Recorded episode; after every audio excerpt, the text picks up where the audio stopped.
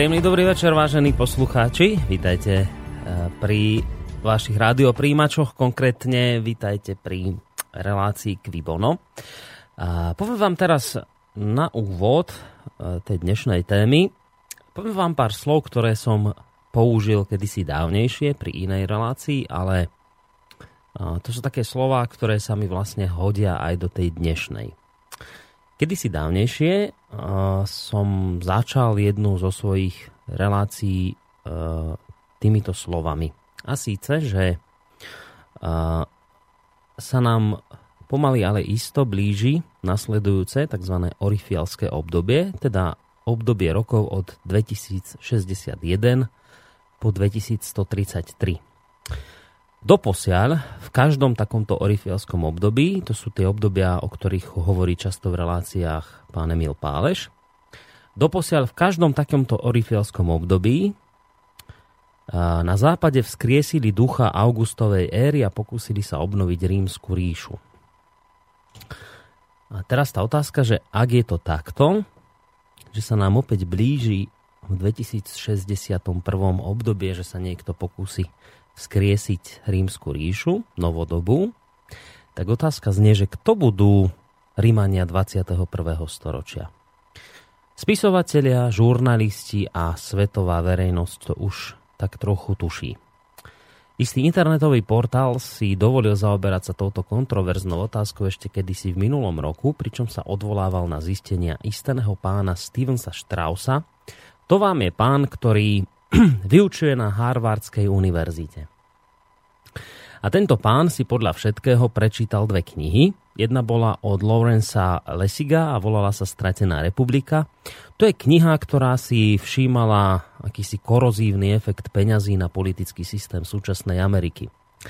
Druhou knihou, ktorú tento pán vzal do ruky, bola kniha od historika Anthonyho Everita pod názvom Vzostup.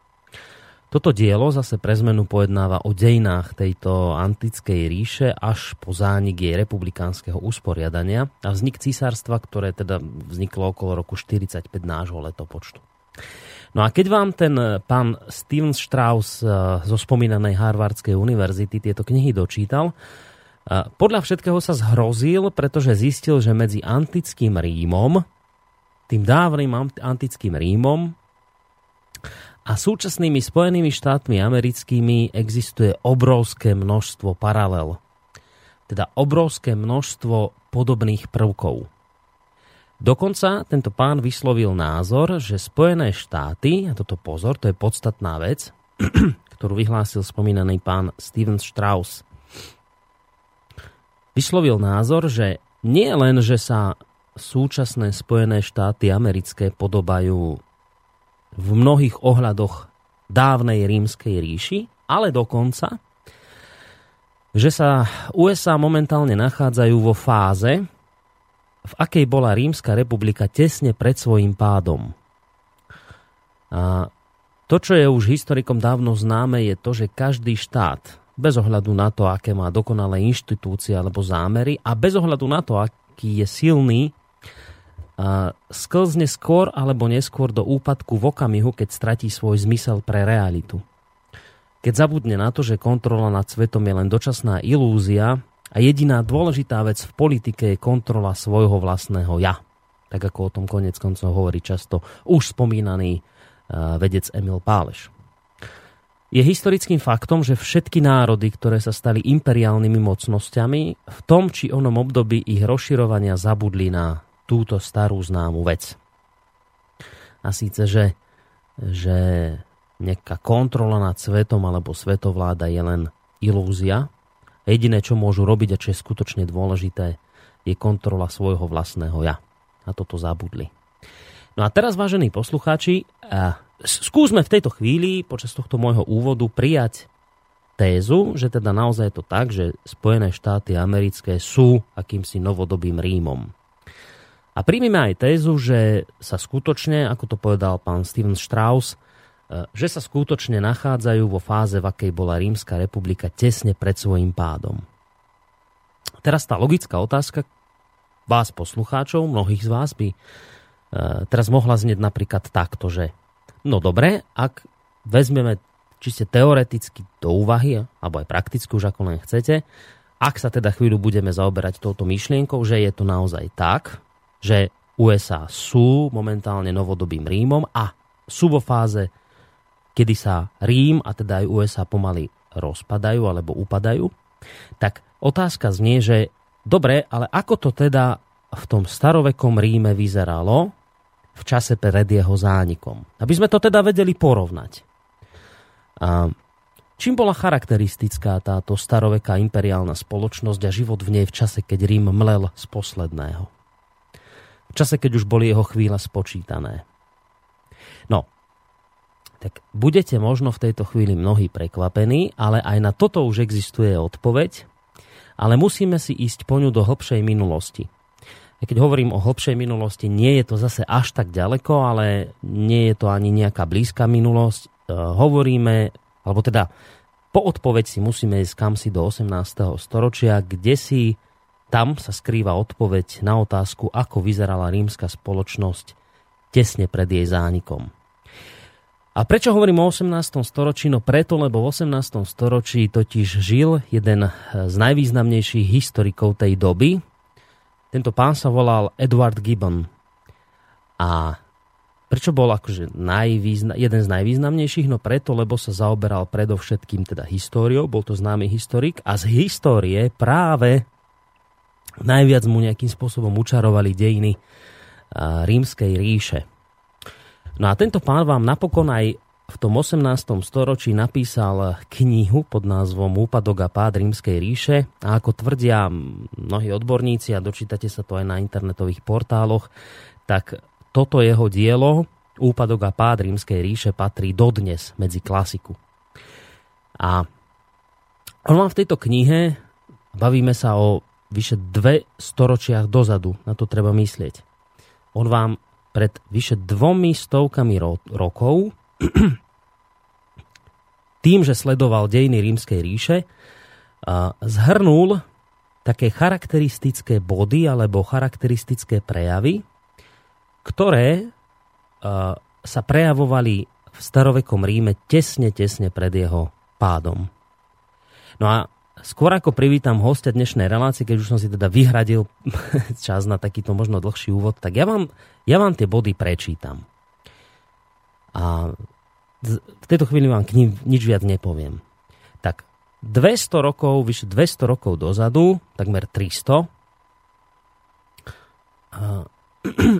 napísal istý pán Gibbon takéto veci.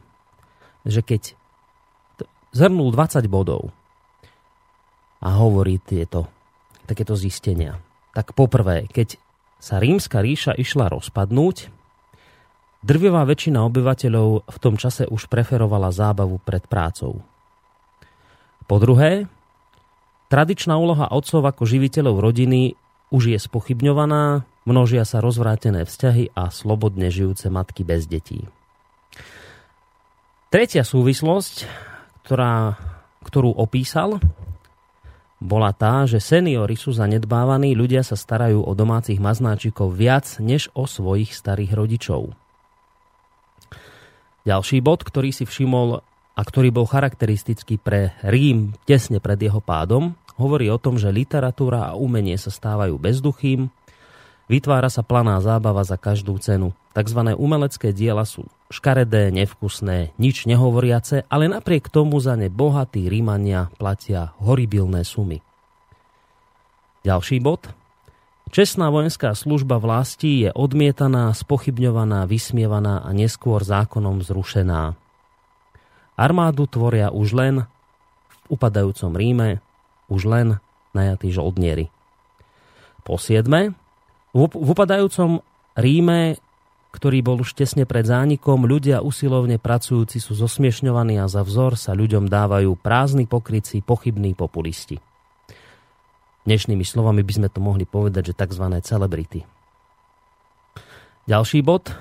Daňové zaťaženie obyvateľstva stále rastie a štát prerozdeľuje neumerne vysoké čiastky.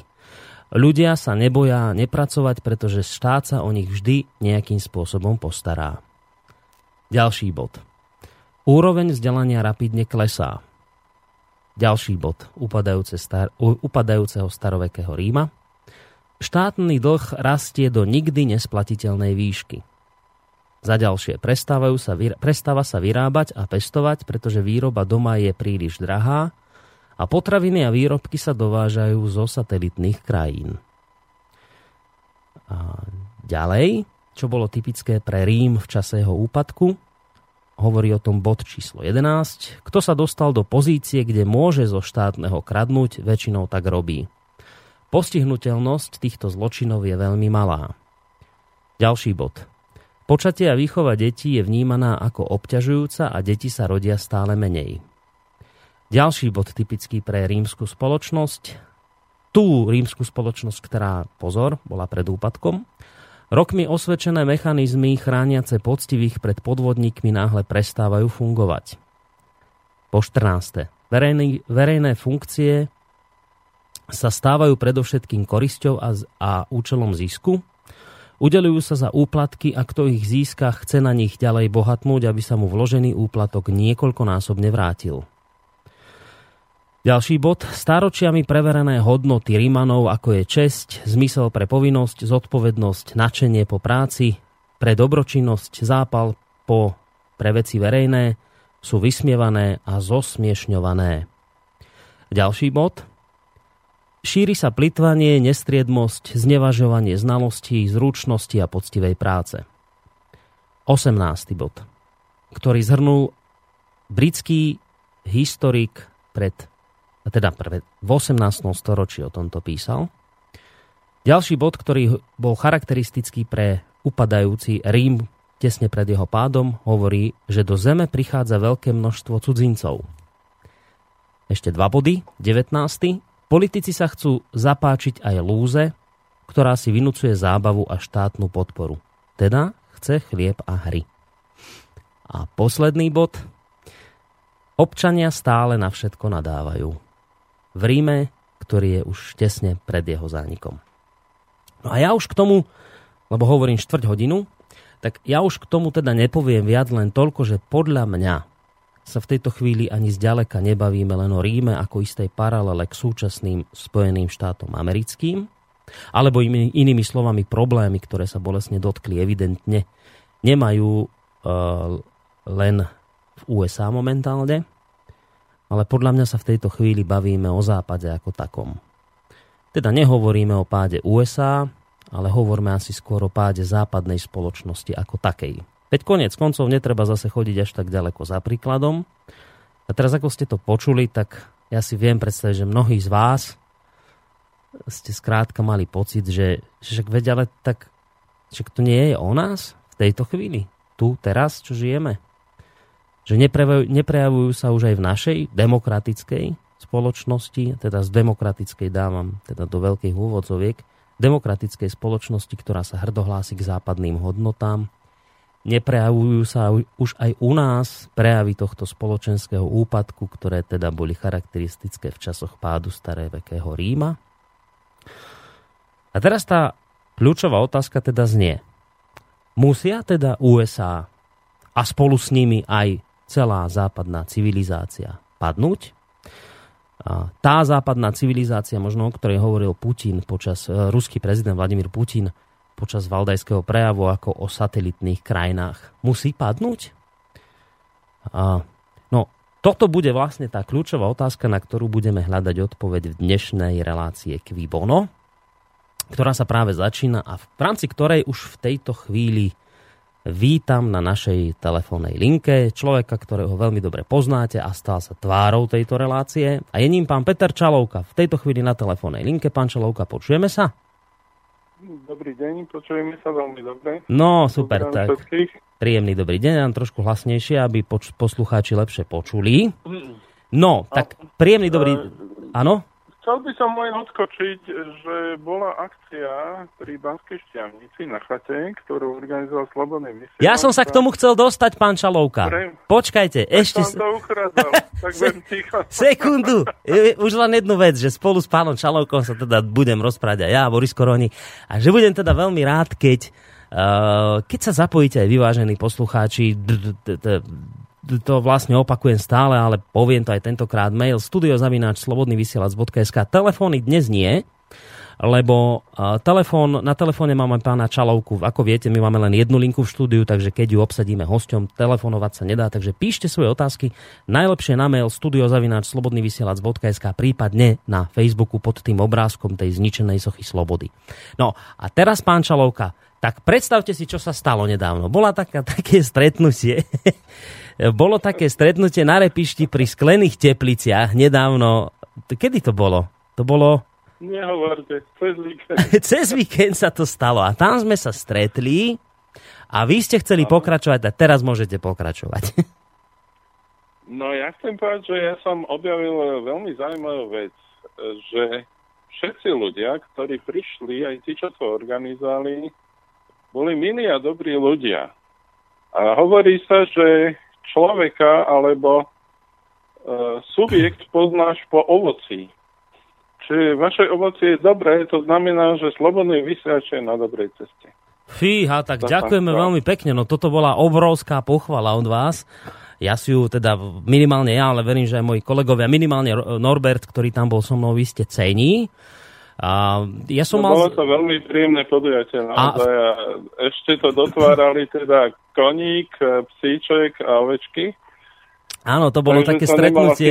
Bolo to stretnutie na takej chate medzi horami, bolo to veľmi príjemné a v tejto chvíli sa naozaj patrí poďakovať hlavnému organizátorovi pánovi Jaroslavovi Baranovi, ktorý celú túto akciu spískal, ale v dobrom, slova, v dobrom slova zmysle zorganizoval. No prišlo tam, koľko tam mohlo byť?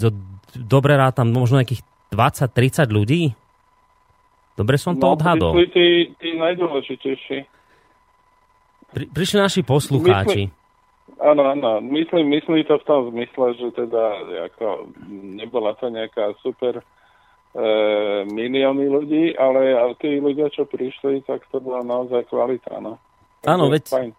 nie sú to tie počty, ktoré sa melú vtedy, keď má nejaká mainstreamová televízia deň otvorených dverí, tam vtedy sa úplne iné počty no, premelú.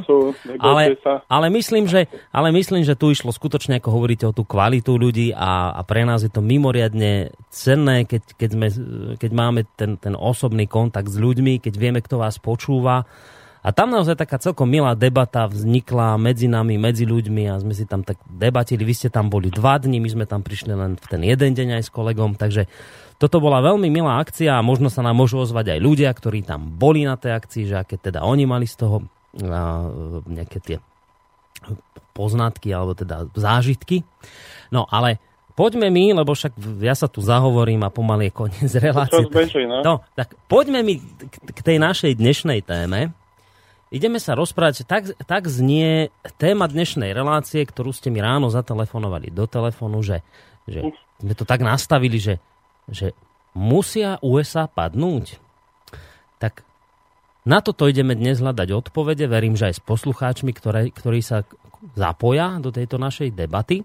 A teraz ako to spravím? Budeme sa držať, pán Čalovka, tých, tých jednotlivých bodov a pôjdeme bod po bode, ktoré som prečítal tých 20 bodov, alebo, alebo nejak tak celkovo inak to prekopeme celé, inak od iných vecí sa odpichneme. Ako to vidíte? Ja to vidím, že možno by sme mohli tak uh, zaimprezovať uh, uh, no. uh, mimo tých otázok, lebo tie otázky sú samovýpovedné. No, uh, tá otázka, keď ju niekto počuje, už je mu to jasné. Aha, tak možno aj Slovensko tam zapadá. No. Mm, ale ja si myslím, že by sa opletilo možno aj trošku na úvod povedať nejaké perličky na no dajte. klenoty. No dajte perličky. No tak ako, no ja som sa najviac zabavil teda, že ruská armáda opäť vstúpila na územie Novoruska. To je, to je aktuálna správa, ktorú momentálne veľk, mnohé médiá preberajú, že teda na Ukrajine v tých oblastiach Donecka a Luhanska sa schýľuje k nejakým veľkým bitkám, lebo Rusko prenieslo, alebo teda previezlo obrovské množstva techniky a vojakov na tieto, do týchto oblastí a teda, že už aj na to no. varuje, že sa tam schyluje k nejakým obrovským konfliktom, ktoré by mohli nabrať nejaký celoštátny, totálny rozmer.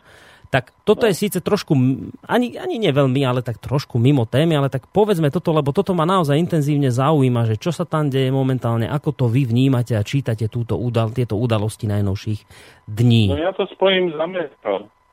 Amerike asociácia vojnových veteránov povedala, e, to povedala veľmi humorne túto tému, a naznal, že keby, keby sa dalo veriť tomu, čo ukrajinská propaganda a západné médiá, na ktoré sú títo vojenské rány veľmi, veľmi ako taký, ako to povedať, nahnevaní, mm-hmm.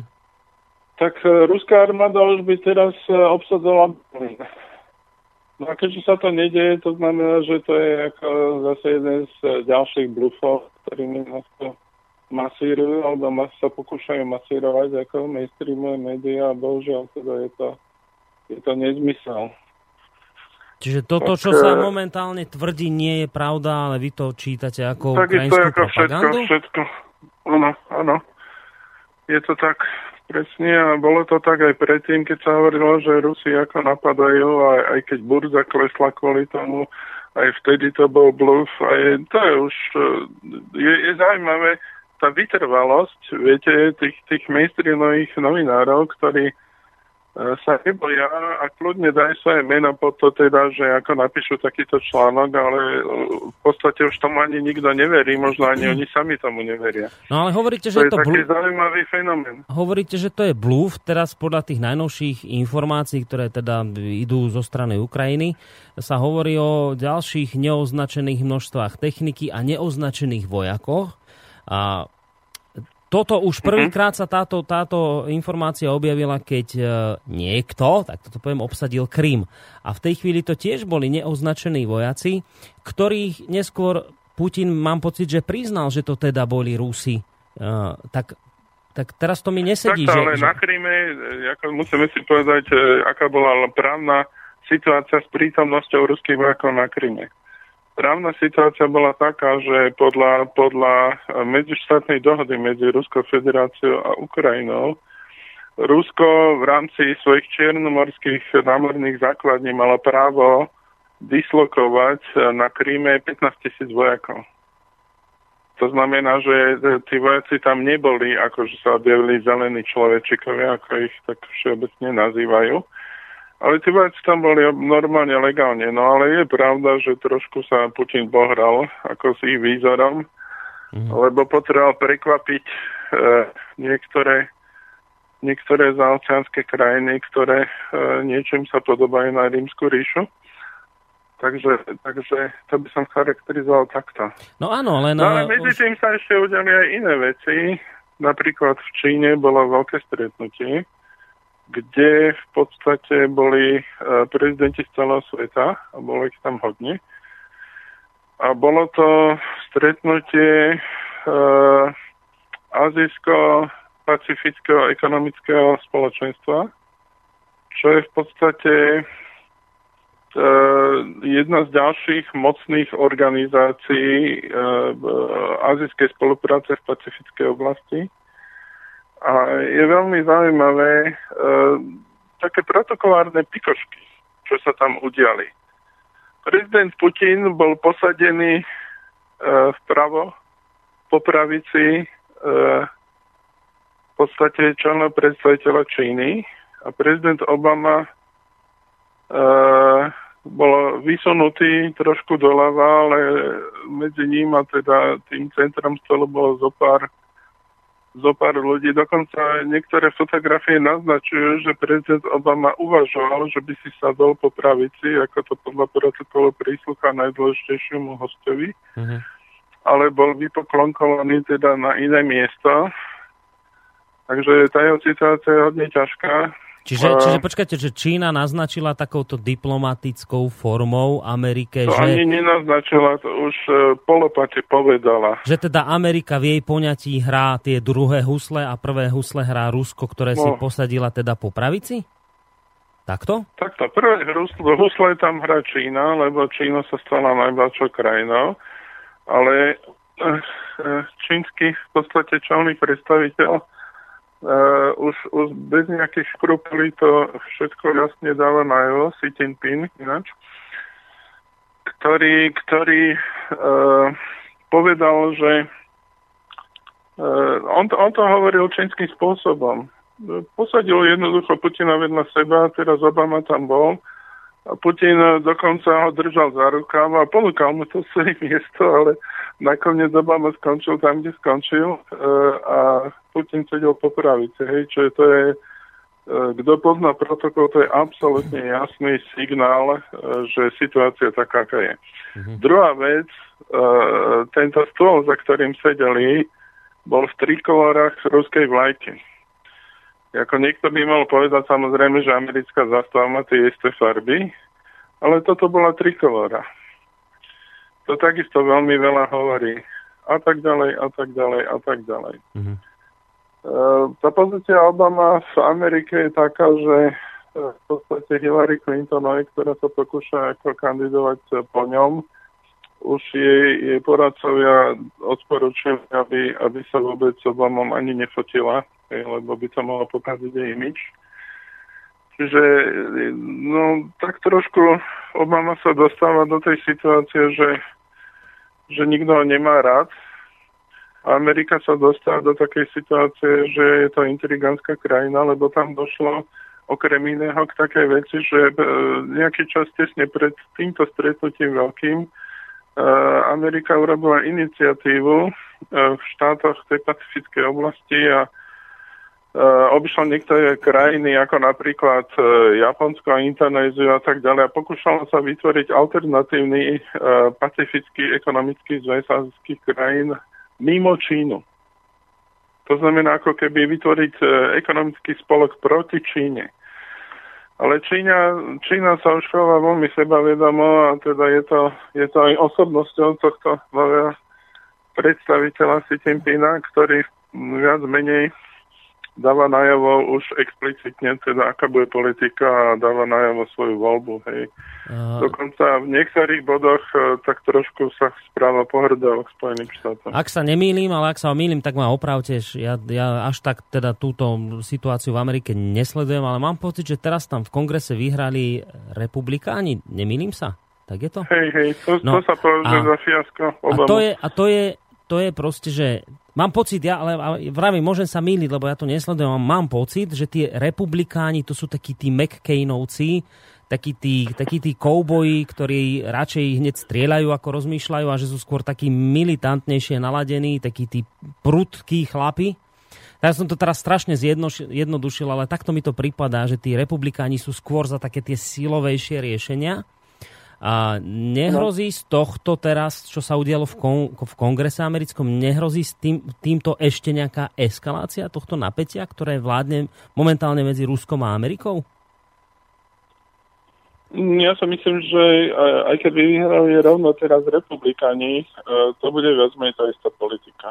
Lebo, no, ako to povedať, e, e, tá hlavná koncepcia, čo je za tým, a netvrdím, že je tam nejaká tieňová vláda, ale e, tá hlavná filozofia v podstate e, geopolitiku USA je zameraná proti Rusku, hej, okrem iného aj proti Číne samozrejme, ale v celkovej zameraná na, na, na zachovanie líderskej pozície USA vo svete prostredstvom dolára, ktorý samozrejme momentálne e, sa nachádza pod útokom z mnohých strán, ale najdôležitejšie znútorný. Ale toto je práve zaujímavé, že e,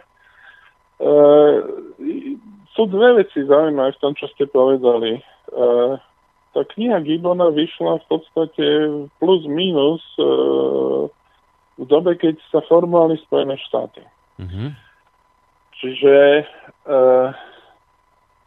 Druhá vec je, že e, vždy, keď analizujeme jednotlivé civilizácie, každá civilizácia má aj nejaký taký vnútorný význam pre celosvetovú civilizáciu. Ja som teda človek, ktorý, ktorý verí, že dejiny majú nejakú dušu, nie? čiže to nie je nejaké bezduchý vývoj národu, ale že to je nejaký vektor a že teda medzi tými civilizáciami väčšími a menšími sú nejaké vzťahy. A keď niekto ako má tú to, to šťastie alebo tú výhodu, že prichádza zlatým vekom, vždy by to nejakým spôsobom mal zdieľať s ostatnými civilizáciami a napríklad toto sa mi zdá, že Spojené štáty v určitom zmysle robili. Uh, aj keď, uh, viete, my sa môžeme dívať na Spojené štáty, áno, oni to všetko robili pre seba, ale Spojené štáty naozaj sa snažili šíriť demokraciu, bojovali dokonca za iné národy. Uh, robili také veci, že uh, za komunizmu v podstate uh, sa snažili zastaviť expanziu komunizmu. Robili to ako mohli, viete, tie prostriedky v studenej vojne, je to vojna, hej, tak niekedy aj neboli férové ale, ale v konečnom dôsledku boli úspešní. Hej, a to, na to by sme nemali zabúdať. No a v súčasnosti Amerika robí celý rad krokov, aby oddialila svoj pád. A to je veľmi zaujímavé. E, jeden z tých krokov napríklad je, že e, e, priemysel v Amerike mal niekoľko etap. Hej. E, Amerika bola na prvej polovici 20. storočia ešte po, po vojne dlhú dobu najpriemyselnejší a taký e, ekonomicky najdynamickejší štát. Mm-hmm.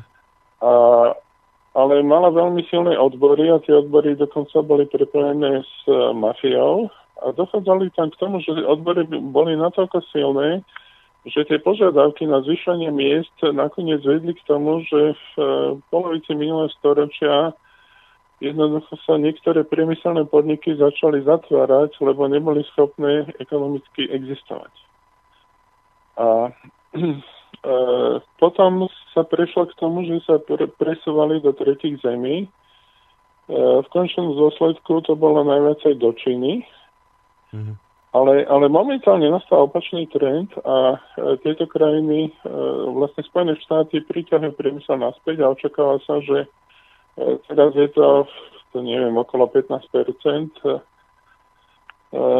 nejak tej výroby pôvodnej, ale, ale sa uvažuje, že behom pár rokov by to malo stupnúť na 50 pôvodnej výroby, čo odišlo z Ameriky, by sa malo vrátiť. To znamená, že je tam, je tam uh, uvedomenie si uh, tých slabých častí ekonomiky a je tam snaha nejakým spôsobom to oživiť. Mm-hmm.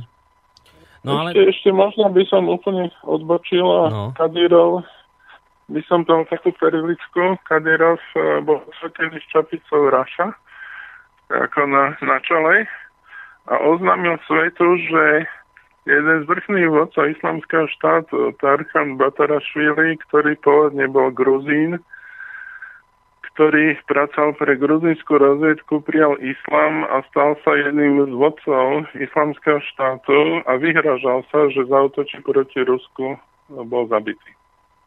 Tiež volali Omar Čečenec. Mm-hmm.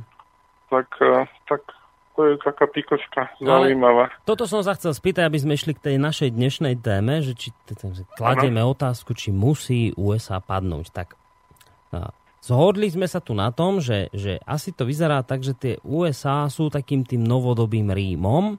A vy ste povedali, že ten Gibbon písal tú knihu v čase, ten o úpadku rímskej ríše, on to písal v čase, keď USA práve vznikali, keď boli v čase nejakého, dalo by sa povedať, rozkvetu a on v tej dobe ešte ani nemohol ani tušiť, že nejak USA bude aj nejaký novodobý Rím, to vôbec nevedel.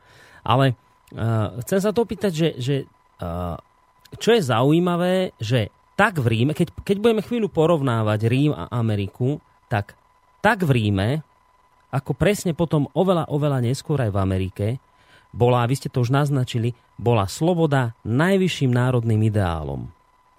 A tak Rímania, ako aj Američania stavali ako najvyšší ideál na piedestal slobodu a naozaj v to verili, úprimne tým žili. Ako aj vy hovoríte, že naozaj tí Američania, oni boli dobrí, oni pomáhali aj iným krajinám e, slobodu budovať a tak ďalej.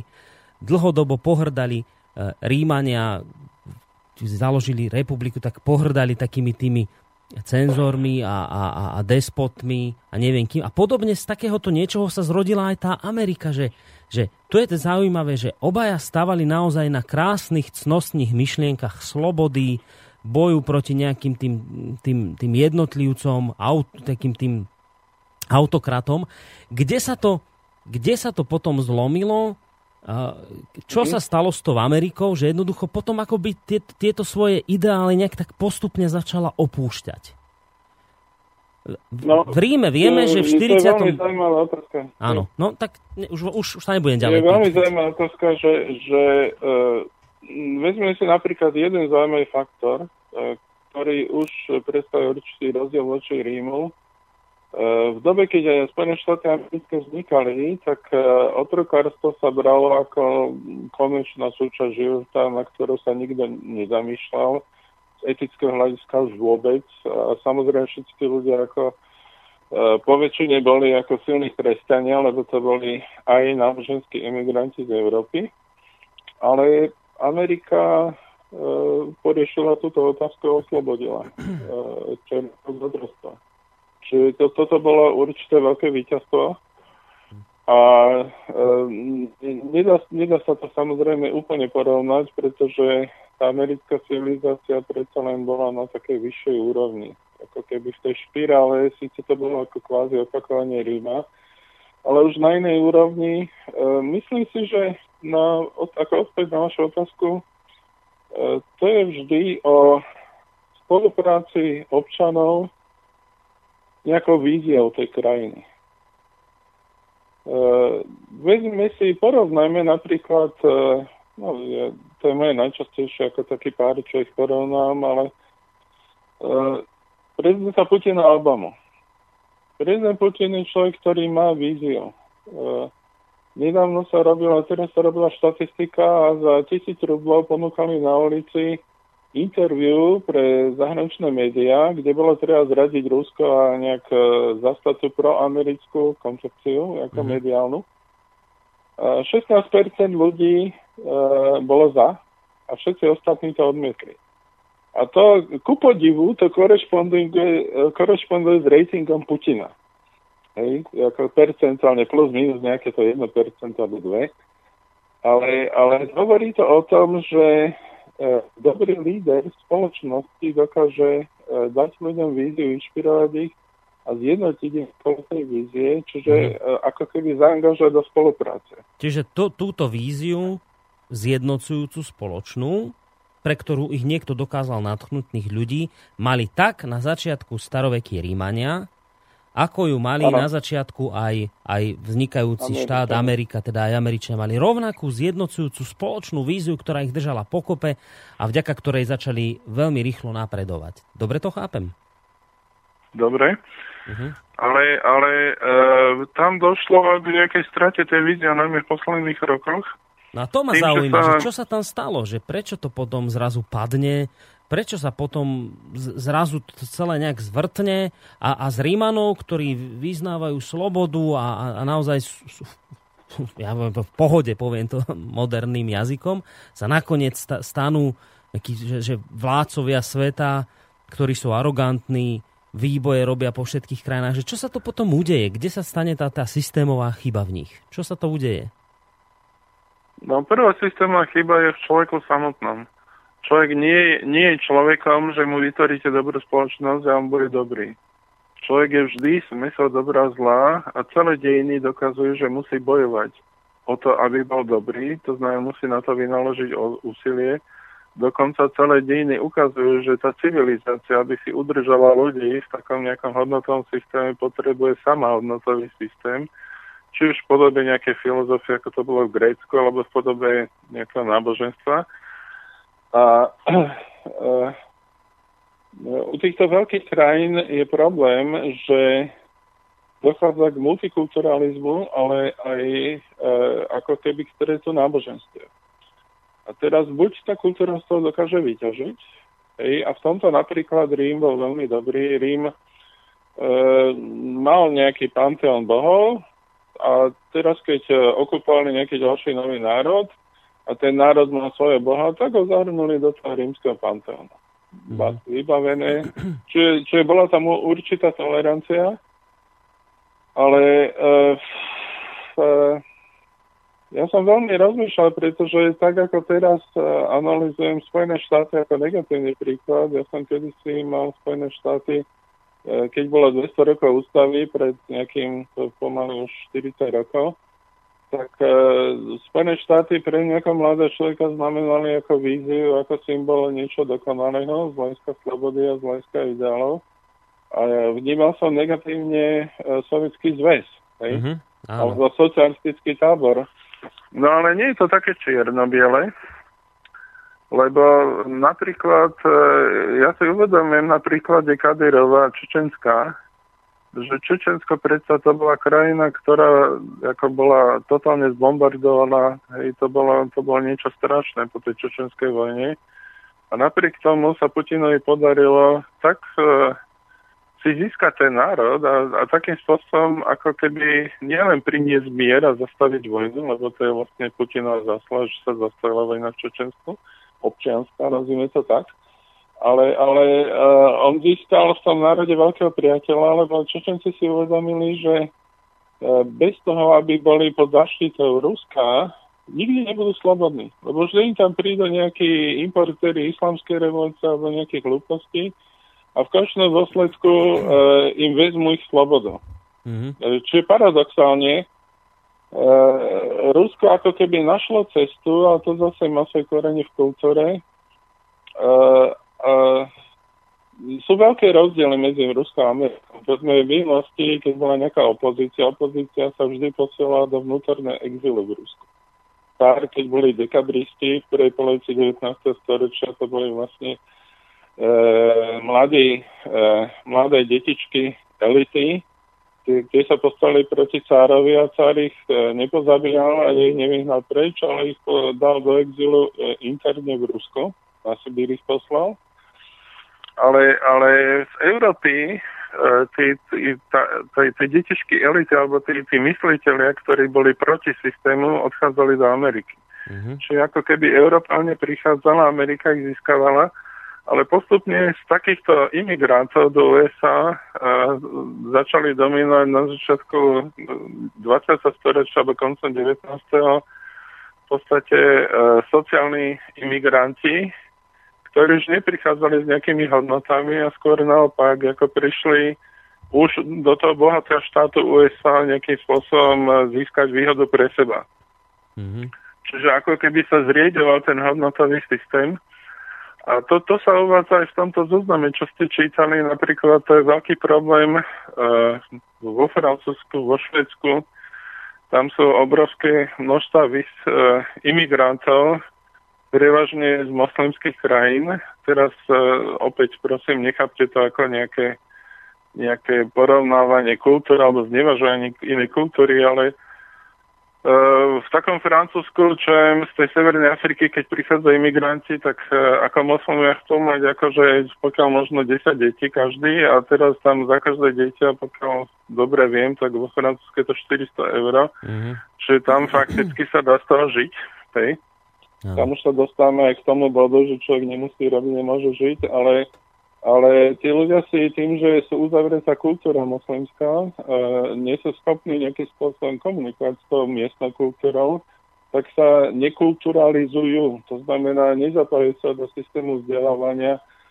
Čiže, čiže tá, tá pôvodná francúzska kultúra sa zrieduje. Ako keby klesá je hodnota. Niečo podobné sa deje vo Švedsku. Hej kde dochádza k masovým protestom, vypaluje sa celé obchodné štvrte mm. a dejú sa veci, čo boli nemysliteľné predtým. Áno. Pretože táto mládež, ktorá žije v podstate bez práce a ktorú ten systém nie je schopný im ponúknuť nejaký iný systém hodnot, aby ich zaangažoval povedzme do systému vyššieho vzdelávania, tak oni, oni rebelujú, pretože majú pocit, že sú vyvrhali v tej spoločnosti, čo síce nie je pravda, ale toto isté existuje v USA.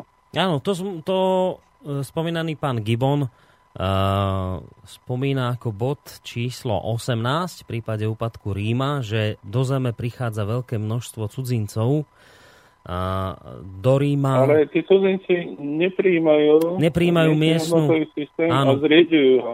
Áno, to, to je vlastne presne ten problém taký, že, že oni utekajú z tých svojich krajín, kde im je ťažko, kde sa im žije objektívne ťažko, lebo tam sú rôzne tie politické systémy a, a súdne systémy a tak. Oni utekajú do, do akože slobodnejších, ekonomicky vyspelejších krajín, ale hodnotovú orientáciu si chcú preniesť z tej krajiny, z ktorej utekajú.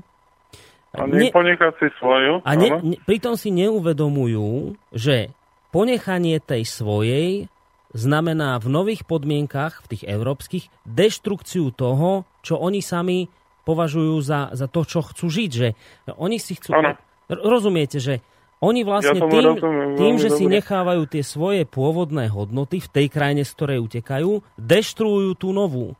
Čiže, čiže vlastne oni na slovenský výraz je na to pekný, ja neviem, či ho môžem teraz použiť, ale tak hádam, to nie je až také strašné, keď poviem, že, že serú si do vlastného hniezda, sa tomu hovorí, že oni no, vlastne... v zmysle áno, do toho nového hniezda. Do toho nového, áno, kde chcú, kde chcú žiť, ale donesú si tam niečo zlé, čo to vlastne deštruuje, ten systém, čo ho rozbíja. A potom sa čudujú, že, že sa to celé rozsýpa a, a žijú potom zrazu aj oni už v neslobodnom systéme, v zlom oveľa horšom, ako do neho prichádzali. Asi, to, asi o tom sa v tejto chvíli bavíme. A ku podivu napríklad vo Francúzsku to vedie k tomu, že ultrapravica ako začína, domina- začína dominantne vyhrávať. Lepenová dcera akože no. má veľmi vysoký rating. To je jeden z ukazovateľov, že to, čo hovoríte, je pravda. Hmm. Pretože tým pôvodným sa to nepáči, lebo Eh, keď, keď eh, chcete urobiť, ja neviem, nejakú kresťanskú oslavu v Paríži, ako tak je problém s policiou, hej, vybaviť povolenie, ale moslimovia, keď majú sviatok, tak si prehradia tri ulice, ich vlastné milície, čo tam chodí ako dozor nad eh, plnením islamského zákona a proste e, napomínajú ľudí na ulici a takéto veci, čiže ty tam vytvorujú úplnú vlastnú autonómiu čo dlhodobo nemôže viesť, e, viesť k čomu dobrému. Hej, mm. že, ale to je otázka zase Európy, ktorá, ktorá nedokáže tieto medzikultúrne veci poriešiť, lebo to rieši z nesprávneho bodu. No, často my sa v, tejto našej, v tomto našom rozprávaní e, jednak hovoríme o paralelách Ríma versus Ameriky, ale zároveň do toho vždy zamiešame aj Európu. Ja som si v úvode relácie dovolil vysloviť taký osobný svoj postoj, že, že podľa mňa my sa teraz nebavíme o tom, či musia padnúť USA, že podľa mňa my sa skôr bavíme, že USA a popri nich aj všetky tie satelitné štáty, ako to označil Putin počas toho Valdaja, že Nebavíme my sa, pán, pán Čalovka, skôr o páde západu ako takého, teda aj o našom páde, aj, aj našom, ktorý my sme sa stotožnili s tými západnými hodnotami ak hovoríme o páde Ameriky, nehovoríme tým pádom aj o našom páde? západnej spoločnosti? No je to zložitejšie, e, lebo tá amerikanizácia u nás dosiahla aj Áziu a Východ. A e, v podstate je to ako celosvetový problém, čiže e, bavíme sa o tom, že sú spochybnené hodnoty na úrovni celého sveta. A keď padne Amerika, ako keby padol náš vlastný obraz. Z ekonomického hľadiska to vysvetlím, tam je to možno najlepšie pochopiteľné. Hej. Čo si pamätám čísla, ale to je dva mesiace dozadu, tak e, valutové rezervy e, Ruskej federácie boli na nejakých 700 miliard e, dolárov a v Číne to bolo plus minus nejaké 3, 3 bilióny, tie americké trilióny takzvané, ako to tam oni nazývajú. A Teraz, keby Amerika padla, Amerika smeruje k pádu, len otázka je, že akým spôsobom sa to udeje a ako sa k tomu postaví celý svet. Lebo my sme sa bavili, uh, a teraz neviem, či to bolo v Tuna alebo na chate, ale bavili sme sa o tom, že uh, ten pád uh, Spojených štátov vzhľadom na tie, tie e, valutové rezervy na celom svete ohrozí celosvetovú ekonomiku. Čiže pre nikoho, ale nikoho naozaj, ani pre Putina Rusko, ani pre Čínu, ani pre žiadny iný štát nie je dobré, aby Amerika padla rýchlo. E, ideálne, čo by bolo ideálne pre všetkých, keby E, sa Amerika nejakým spôsobom pretransformovala a oddialila, akože ten páda zapojila sa do spolupráce tak, aby ostatné štáty mohli pomôcť ekonomicky postaviť na nohy. Ale na to Amerika musí pochopiť, že už nie je hegemon a musí prestať sa snažiť ísť cestou akože individuálnych preferencií, mm-hmm. ako preferencií svojho e, nacionálneho ego. Len bohužiaľ Amerika je schopná ako takéto transformácie myslenia, hej, čo, čo priviedlo e, prezidenta Obamu k tragickému e, koncu, lebo teraz e, viac menej sa stáva outsiderom aj v medzinárodnej politike u seba doma a dokonca sa stáva akože veľmi neobľúbený prezident až na hranici nenávisti. Do histórie vchádza ako intrigán, mm-hmm. A, a, ale aj e, zároveň to poškodilo počet Spojených štátov, pretože momentálne je obdobie naj, najpočetnejších konfliktov vo svete a chaosu a to je ako výsledok uh, dvoch volebných období prezidenta Obama. To tak do histórie vojde, hej. Mm. No čiže, urobíme čiže... my to... Áno? Prepač, že som do toho skočil do myšlienky, mne sa to stane, tak keď vám skočím, tak to... Nevadí, nevadí. No, takže to som chcel povedať, že, že pomaly sa nám blíži hodinka a vy mi spadnete z linky, lebo viete, ak to býva, že ne, po hodine nás... Ne, po hodine, nás to, po hodine nás to vždy vypne, tak idem ja pustiť pesničku, ale ešte pred ňou, keď už teda porovnávame tú Ameriku a, a, a, a Rím, keď chceme teda nájsť odpoveď na to, či čaká Ameriku pád, podobne ako Rím, tak ešte vám poviem, vážení poslucháči, nejaké také zaujímavé paralely, až, až, až e, chvíľami dých vyrážajúce paralely. Píše o nich napríklad, uh, píšu o nich mnohí uh, spisovatelia, ale tak veľmi dobre O tom píše napríklad už spomínaný niekoľkokrát Emil Páleš, ktorý si tiež všimol také tie paralely, že pozor, že Amerika a Rím, to sú, to sú hádam aj podobné veci. Tak trošku vám prečítam z jeho diela. Teraz zase sa vrátime pred pesničkou trošku do minulosti, keď píše, že vzťah Američanov k Európe môžeme prirovnať vzťahu Ríma ku Grécku. Európa sa dá prirovnať k helenskému svetu, ktorý tvorili mestské štáty a vysoko vyprofilovaná kultúra s dlhou tradíciou. Európa má naozaj dlhú tradíciu a vysoko vyprofilované kultúry, tak ako to malo Grécko dávne. Na západ od Grécka vznikal však nový mladší cérsky svet tak, že pristahovalci zo starého kontinentu na, uh, tak, že sa pristahovalci zo starého kontinentu na vyššom kultúrnom stupni ujímali vlády nad tamojším obyvateľstvom. Američania ako Rímania boli rodovo vykorenení z kultúrnej kontinuity, bola to zmes etník, pristahovalcov a utečencov, z ktorej sa kul nový národ. Vidíte, už tutá, už tutá až, až zarážajúca presnosť, podobnosť Ameriky, Ríma. Obidva, mm-hmm. obidve tieto, štáta, tieto štáty, alebo impéria, ak to tak poviem, sú, boli zložené z, rôznych etník pristahovalcov, utečencov. Ďalšia vec. Kým obyvateľia starého kontinentu si zachovali svoju tvorivú kultúrnu rozmanitosť a členitosť, za morom na západ od nich sa utvoril monolit, ktorý začal materskému kontinentu vojensky dominovať. Jedni boli hrdí na svoju vysokú kultúru, teda Európania, druhí na svoju akcie, schopnosť a občiansku cnosť teda Amerika, respektíve Grécko versus Rím. Vznikla symbióza, kde nový kontinent stal na čele vojenského bloku, zahrňajúceho aj starý svet, od ktorého bol kultúrne ale závislý. Rímania neboli teoretici, ale veľkí praktici, podobne ako Američania. Sotva existuje americká filozofia alebo umelecký smer najmä prvých 100-200 rokov. Všetci vedci, umelci, myslitelia boli Gréci, pristahovaný do mocného a bohatého Ríma, čo sa podobá na odliv európskych mozgov do Spojených štátov. A už len jednu vec vám k tomu ešte dodám a dám už naozaj pesničku. Rím aj Amerika vyrastali do úlohy svetových veľmocí pomaly. Teda žiadne také rýchle ako, ako Napoleon alebo Genghis Khan, nič také sa nekonalo. Rímania dlho chceli brániť len sami seba. Amerika robila izolacionalistickú politiku, teda sa izolovala. Do roztržiek v starom svete boli vtiahnutí len ako obrancovia slobody pred despotmi. Teda prakticky, grécke štáty požiadali Rím o pomoc pred expanziou Filipa Macedónskeho.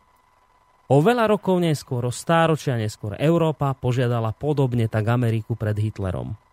O pomoc pred Hitlerom. Vidíte, už sa stala realita to, čo som hovoril, že pán Čalovka napadne.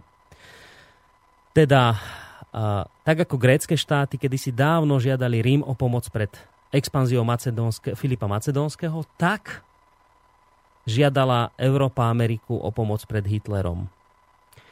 Rímske aj americké posádky tam potom už zostali natrvalo. Rímania dobili svet tak, že sa stále iba bránili alebo bránili svojich spojencov, boli mimoriadne citliví na urážky a mali nadmernú potrebu bezpečnosti. Každý obranný kruh okolo Ríma vytvoril nové hranice, ktoré si vyžadovali ďalší a ešte ďalší obranný kruh.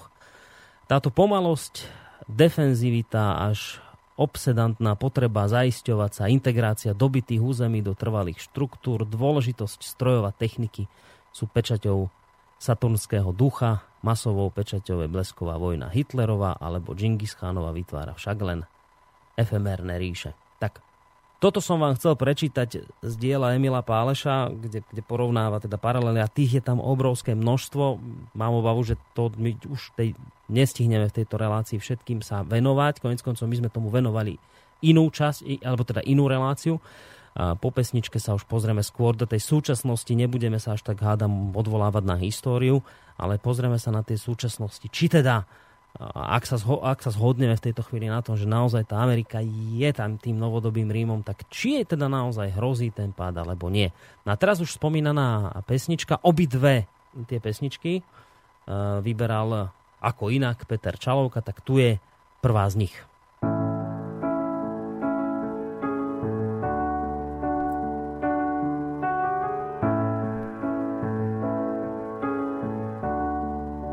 Mimo siete Orange.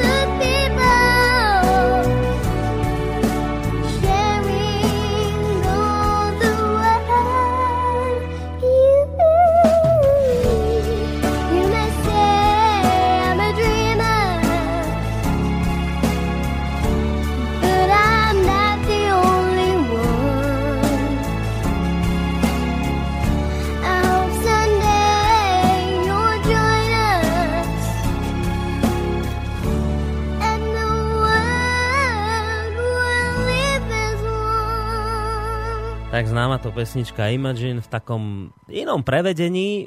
Ja som si myslel, že bude to len hudobné. Nakoniec ste tam mali možnosť počuť aj telefónne prevedenie, ale to sa u nás stáva. Takéto technické trošku problémy, ale to verím, že až tak veľmi nevadí.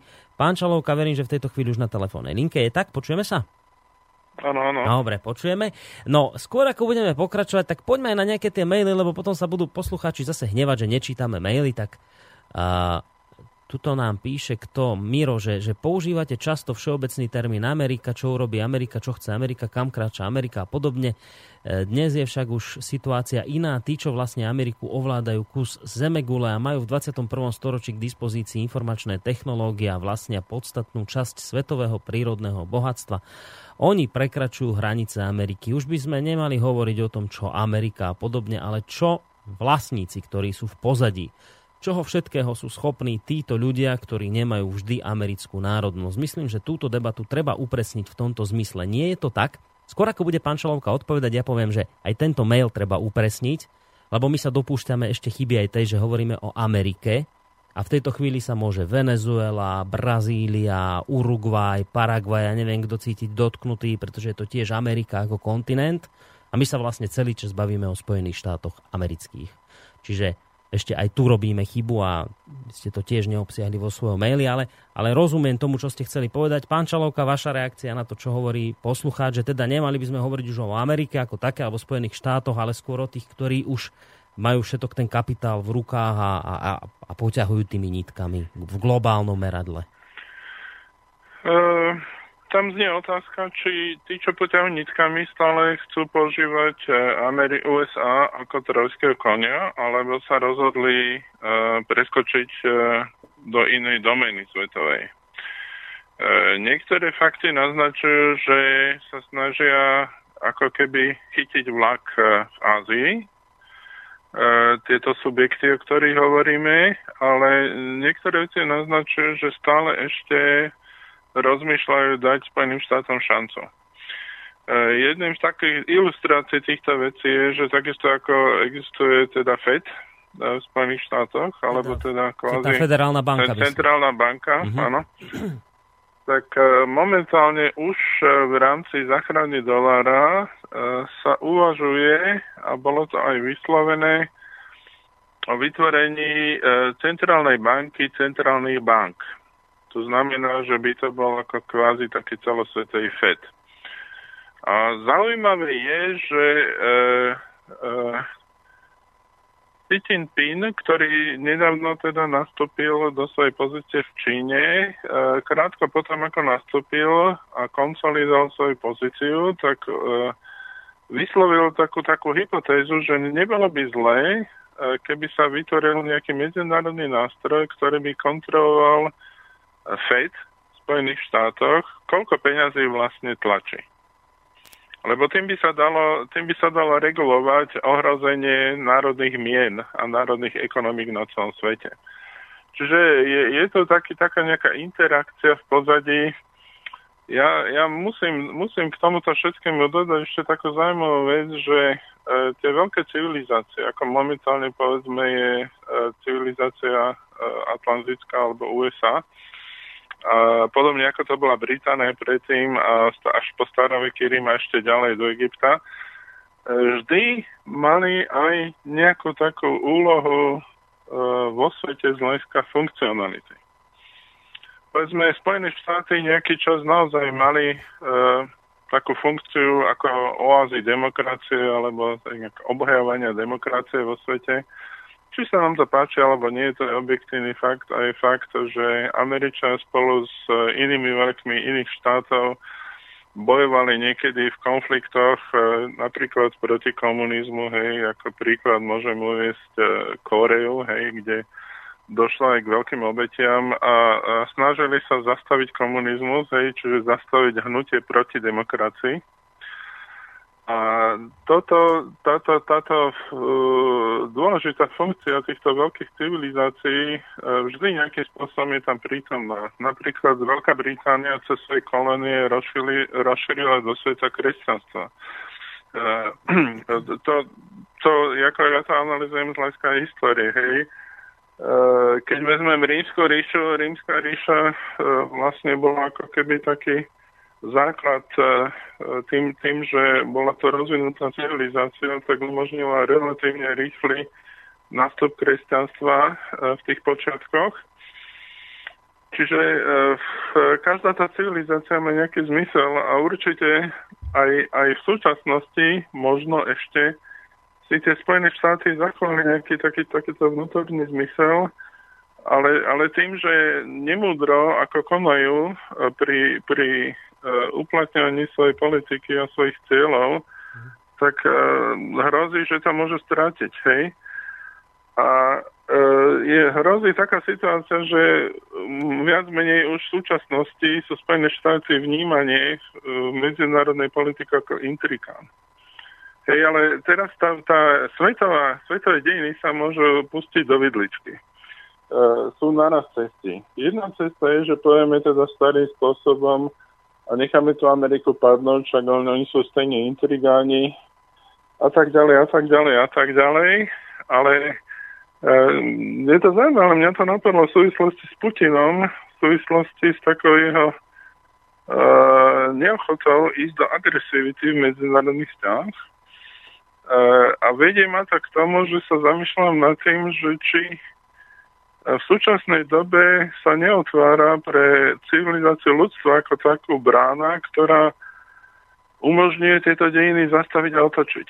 To znamená nie cestou vojen, aj cestou mieru, lebo či my chceme alebo nechceme, aj tak toto je pre nás jediná šanca už, už v dnešnej dobe, keby, keby bola vojna naozaj, tak tá vojna bude strašná. Ako, mm, tam môže mať tak katastrofálne dôsledky, že môže z, z, úplne zdecimovať ako celé ľudstvo. To znamená, že ľudstvo neprežije, čož ja ako historický optimista nepripúšťam. To znamená, že e, e, ľudstvo je na prahu možnosti zmeniť svoj spôsob myslenia voči historickému a začať e, pustiť sa na tú cestu ako e, nenasilia. E, toto, toto všeobecne, nad tým sa nikto asi nezamýšľal, ale ja som si povedal, prečo nie. Hej, lebo ten svet je tak prepojený, že teraz nechať padnúť Ameriku, ja viem, že mnohí poslucháči sú, majú nabrúsené zuby na Ameriku a majú pravdu, hej, Amerika je naozaj ako krajina, ktorá má všetky predpoklady pomoc svetu a ona potápa celý svet, hej, alebo teda tá oligarchia, ktorá je za Spojenými štátmi, hej, to robí. Ale to je v zásade jedno, len ja sa myslím, že teraz je doba, keď kryštalizuje v podstate tá medzinárodná situácia v súvislosti s tým, s zmenou tej, tej uh, hlavnej civilizácie svetovej, ktorá je v líderskom postavení tým prechodom z Atlantickej oblasti do Pacifickej, dochádza k takému veľkému množstvu zmien a predovšetkým dochádza uh, k úplne inej Uh, úplne inému vnímaniu sveta, lebo ten orientálny spôsob vnímania sveta je iný ako náš západný. Viete, my žijeme v našej kocke ako čierne, čierne, čierne, biele, biele. Ako, e, keď, keď vezmem ako ilustráciu tú, tú známu uh, buddhistickú hádanku, hej, že uh, keď zatlieskam dvomi rukami, tak to mám jasný zvuk a viem, čo to je. Uh-huh. A teraz, uh, ako znie, ako vyzerá tlieskanie jednou rukou. Hej, a my všetci na západe si povieme, no to je bob, ako, ako mohol položiť takú otázku, ale v Oriente to ináč.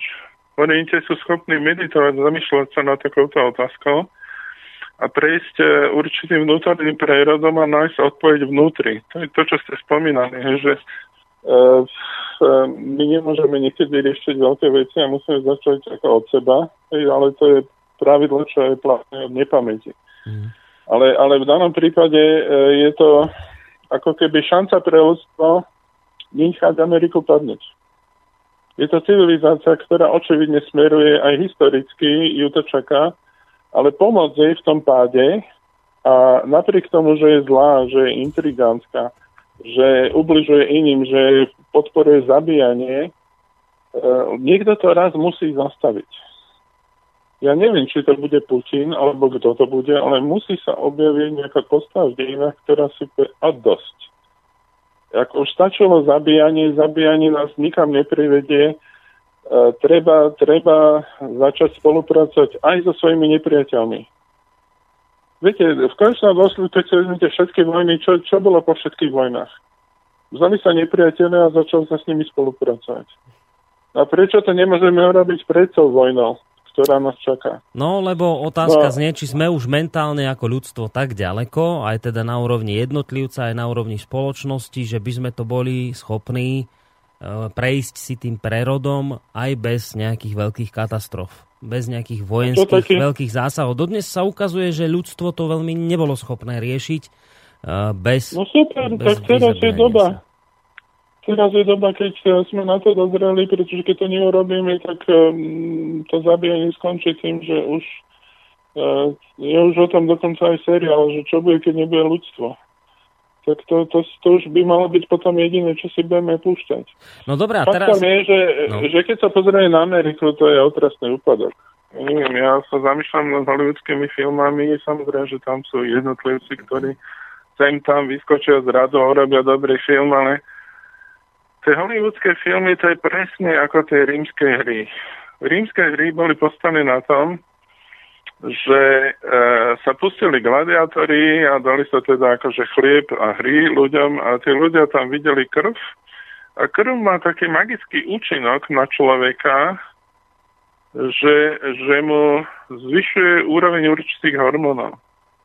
Čiže tí ľudia, keď videli, že to je reálna krv, že tam reálne zomierajú ľudia, tak to má na nich opojný účinok. Hej, to, to nebolo nič virtuálne, hej, to bolo niečo, čo ich zasiahlo do podstaty. Mm. A, a tá hollywoodská kultúra, napríklad, keď to vezmete, ja som dávno na tým rozmýšľal, na čom sú postavené hollywoodské filmy. To každý inteligentný človek, ktorý trošku pracuje na sebe a snaží sa nejakým spôsobom hľadať živote hodnoty, dojde k tomuto bodu, že si to uvedomí. Idete na hollywoodský akčný film, to je celé postavené na adrenalíne, hej, teraz vy pozeráte, hovoríte si, bože, aká je to blbina. Ale je tam adrenalín, hej, vaše telo má zážitok. Mm-hmm. Zvyšuje sa mu hladina adrenalínu. Vaše telo zažíva niečo akčné, niečo zo života, lebo sú tam hormonálne zmeny v tom tele. A vy si hovoríte, bože, upíry, alebo bože, nemrtvoli. To snáď ani nie, nie je možné tak debilný súžet. A ja sa na to pozerám. Pozeráte sa na to a film skončí a vy odchádzate z toho kina alebo od toho televízora a hovoríte si, bože môj, zase som sa dal len nabulíkať na jednu hovadinu. Prečo som to vôbec pozeral? Ale vaše telo má zážitok, pamäťový zážitok a to je ako droga. A to telo to chce znova. Aj keď vie, že dojde zase blbý súžet, aj keď vie, že to, to bude obsaženie ako nula bodov, ale, ale je to surogát, surogát života niečo, čo dáva ako intenzívny pocit intenzívneho života, je to v podstate klam, ale všetci tomu veria, Čiže to je ako keby taká nová forma tých rímskych hier. Iná forma sú počítačové hry. Deto. Mm. Hráte to, nejaká strieľačka, ako strieľate po tých ľuďoch, utekáte, schovávate sa, hentých dostanete, tešíte sa, že ste hentých zabili, tých zabili, že váš tým vyhral idete do internetu, tam máte to podobných šamanov, ako ste vy, čo sú na tom závislí. A teraz, e, e, keď spolu zvíťazíte ako s cudzími reálnymi ľuďmi, tak máte pocit ako, uf, to je úžasné, hej, a tá grafika je stále dokonalejšia, zvuky sú stále dokonalejšie, tie zbranie virtuálne, čo máte, sú dokonalejšie, ale je to, je to totálna hra, totálne klamstvo, e, totálne oklamenie života, je to fiktívny život. No dobre, tak teraz... A tak teraz mi odpovedzte, pán Čalovka, lebo tak znie hlavná téma relácia ja v tom ešte stále nemám jasno. Tak hľadáme odpoveď na otázku. Už môžeme prirovnali Ameriku k, k, k Rímu. Dalo by sa ešte vyťahnuť neskutočné množstvo paralel, keď si napríklad zoberiete rímsky kapitol, americký kapitol, uh, rímsku, ja neviem, rugbyovú masku, Zoberete si gladiátorskú masku a môžete pokračovať, ja neviem, jasne, jasne, jasne. o, napríklad v tom, že Rímanov nebolo možné súdiť inde ako v Ríme, podobne ako Američanov nemôžete súdiť inde ako v Amerike, amerických vojakov, mm. myslím, a, a ďalších ich vecí. A, ale teraz tá otázka, že teda ako to, ako to teda je? Musí Amerika padnúť, ako padli iné veľké civilizácie, ako Rím, ako padol neviem, Egypt, ktorý ste spomínali, a iné veľké. Je to teda neodvratný osud Ameriky? ktorý sa už teda nejako prejavuje, napríklad v tých 20 bodoch, o ktorých som čítal v úvode, alebo nemusí teda padnúť? Stále na Ja odpoveď si nemám myslím, odpoveď. ja si myslím, No, a to je veľmi, veľmi ako nezvyčajný, absurdný názor pre vás asi. Ja si myslím, že by mal urobiť všetko preto, aby Amerika nepadla. A pre mňa to Hoci nie je. Amerika je najväčším nepriateľom ľudstva momentálne. Ale keď to svet dokáže, tak urobíme obrovský krok dopredu, obrovský. A zmení sa všetkým pozitívne kvalita života. A teraz e, ja vidím z mojej pozície, že sú ľudia ako Putin alebo ten čínsky e, boss e, s ťažkým menom si Jinping, Hm. pardon, No ani tie ktorý- predchodcovia nemali o nič ľa- ľahšie mená. Chutin, No, Chao tak ten. Xiaoping, to si ešte pamätám, ako ten, tento celé začal a spustil. Hm. Ale, ale e, viete, lebo e, teraz e, si poviete, no, ako bláz, blázny autorista, e, je v tom autoristická rovina, ale je v tom aj realistická rovina. My nemáme inú cestu. Keď, keď, e, keď e, náhodou by sa e, pripustil pád Spojených štátov a ten sa nechá na voľnobehu, to môže spôsobiť také strašné kataklizmy, že to neustojíme. Hej, to môže spôsobiť 10 vojnových konfliktov. Keď si vezmete históriu prestoj vojny, ako prvá svetová vojna, však to, to v podstate každý, kto sa to v dejpise učí, vie, že to nevzniklo na prázdnom mieste, že tam bola Prvá svetová vojna mala predchodcu Balkánskej vojny, kde sa sformulovali tie koalície, ktoré už e, reálne bojovali proti sebe v prvej svetovej vojne. To bolo v podstate ešte, ja neviem, nejaký pol, desať ročia predtým. Hej? To bolo v druhej polovici prvej dekády. E, V Bulharsku a e, tam, tam to vznikol lokálny konflikt, ale ten lokálny konflikt za ním už boli veľmoci a už sa to tam delilo a už sa uvažovalo o budúcnosti.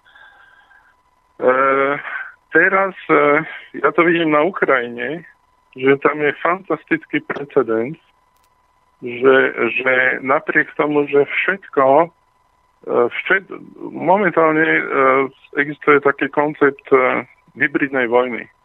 Že vojna v 21. storočí nie je klasická vojna, je to hybridná vojna, kde sa používajú celý, celé spektrum uh, vojnových nástrojov, z ktorých napríklad sankcie alebo psychologická vojna ako priame používanie psychologických nástrojov na dav a vyvolávanie nenávisti a pestovanie nenávisti v tej kultúre cieľového národa, ale, ale a tak ďalej, a tak ďalej. E, sabotáže, e, ovplyvňanie politikov, podplácanie politikov, ale zároveň aj používanie moderných technológií, moderných vojakov, používanie satelitov na poškodzanie ekonomiky a tak ďalej, táto hybridná vojna. E, napriek tomu, že celá hybridná vojna iniciovaná Spojenými štátmi proti Rusku cez Ukrajinu e, vyústila v to, že sa to nepodarilo. Bolo to totálne fiasko. A totálne fiasko to bolo preto, pretože prezident Putin išiel cestou nenasilia. E, nech si kto, kto chce, hovorí čo chce. Faktom je, že prezident Putin ustal totálnu provokáciu na ozbrojený konflikt na Ukrajine. A, a toto je neskutočné morálne víťazstvo a ja si myslím, že toto je príklad, ktorý môže spustiť pozitívnu reťazovú reakciu. Mhm. A Čína to vidí. Čína preto si dala Putina vedľa seba. Čína, Čína vidí, čo Putin urobil vnútri. To Kadyrov, ja som nehovoril nadarmo, Kadyrov jednoznačne, e, to je, to je Putinov fantastické víťazstvo. Putin vzal z decimálnu krajinu, ktoré, ktorá mal, bola s Ruskom vo vojne, kde všetci Rusko nenávideli a urobil z nej jedno z najväčších priateľov Ruska. To povedzte mi lepšie víťazstvo, ako je získať si nepriateľa. Mm. Ja si myslím, že, že a takýmito krokmi e, Čína vie, čo to znamená vnútorná nestabilita so zlým lídrom. E, Putin má neskutočný rating v Číne. Práve preto, že Číňa si uvedomujú jeho kvality, ktoré západné médiá ne, ve- neskutočným spôsobom bagatelizujú a zosmiešňujú a neviem čo všetko. Putin je líder, ktorý ukazuje cestu. To máte ako Hviezdne vojny. Pamätáte si Skywalkera? Ja som to nepozeral nikdy, ja sa priznám. Nepozerali Mm, ste. mm, to nepoznám. tam boli takí Jediovia, Jediovia, ktorí boli ako rytieri, ktorí bojovali e, psychicky alebo duševne využívať tzv. silu proti zlu. A, a držali tú, tú silu, aby sa neobrátila na zlo na úrovni celej galaxie. A spomedzi nich, ako si vzali také mladé, mladé adepta Skywalkera, e, to je nepodstatný ako súžet za tým, ale tento mladý chlapec v jeden moment e, e, na diálku zistil, že ohrozuje život jeho matky. A, a nechal sa strhnúť, nedokázal správne pracovať s tou silou alebo energiou v sebe a nechal sa strhnúť do pocitu pomsty a nenávisti voči tým, ktorí ubližili jeho matke. A len vďaka tomuto sa celý jeho život zmenil a on sa preklopil totálne na stranu zla nakoniec e, v tom ďalšom nejakom pokročilom dieli bojoval so svojím synom a chcel ho zabiť. Ale, ale toto, je, toto je tá filozofia, že uh, v dnešnej dobe sa rozhoduje o osude ľudstva. Či sa nám to páči, alebo sa nám to nepáči. Uh, ľudí je veľa, treba riešiť neskutočne veľké ekologické problémy, sociálne problémy, problémy uh, ekonomickej nerovnosti medzi regiónmi, E, problémy nevyváženosti rôznych náboženstiev, inkompatibility, zdanlivej inkompatibility tých náboženstiev a kultúr. A tými lídrami v tomto by mali byť národy, ktoré sú mnoho, e, mnohonárodnostné. Mm-hmm. A keďže to nedokážu, to ale neznamená, že to netreba vyriešiť. Keď sa to nevyrieši, alternatíva je vojna. Pozrite, koľko je vojenských konfliktov. Ehm, e, ten, ten ISIS e, ohrozuje v podstate všetky veľké civilizácie. Teda hovoríme o islamskom štáte, áno. Islamskom štáte, áno. Mhm. Čiže to je neštátny subjekt, ktorý bojuje, kde sa mu zachce, ako sa mu zachce, ale jeho cieľom je zničiť, zničiť Rusko, zničiť Čínu, preformátovať celý stredný východ, arabský svet, a dostať všetko do područia. Hej? A neviem, či nemajú záujem aj dosť na Slovensko. Hej? Získať pod seba pôvodný sultánat. To znamená akože hranice po roku 1526 v Uhorsku. Mm-hmm. To znamená, že, že e, e, navonok Spojené štáty smerujú k pádu. Ale celý svet by mal robiť to, aby, aby pomohol Amerike pochopiť, že je na zlej ceste a zapojiť ju naspäť e, do tej komunity národov, ktoré spolupracujú a nejakým spôsobom e, túto morálne tú otázku doriešiť. Viem si predstaviť mnoho ľudí, ktorí by vám teraz povedali, že pán Čalovka, všetko je to pekné, čo hovoríte, ale je to príliš naivné a idealistické, že toto proste takto nefunguje, že teraz by sa nejako je to, otočilo. Je to idealistické, ale, ale na druhej strane je to minimálne jeden človek, to je prezident Putin, ktorý svojim príkladom na konkrétnych skutkoch dokázal, že sa to dá. To je, to je už veľmi silný argument. No, ja verím tomu, že možno to bola inokedy v dejinách, ale keď poviem všetkým tým oponentom, ktorí by mi akože, alebo mi virtuálne teraz oponujú, Nájdete mi jeden podobný príklad, keď e, človek e, e, takéhoto kalibru, ako v tej geopolitike, dokázal si získať svojich nepriateľov nie vojnou. Vždy sa to riešilo vojnou.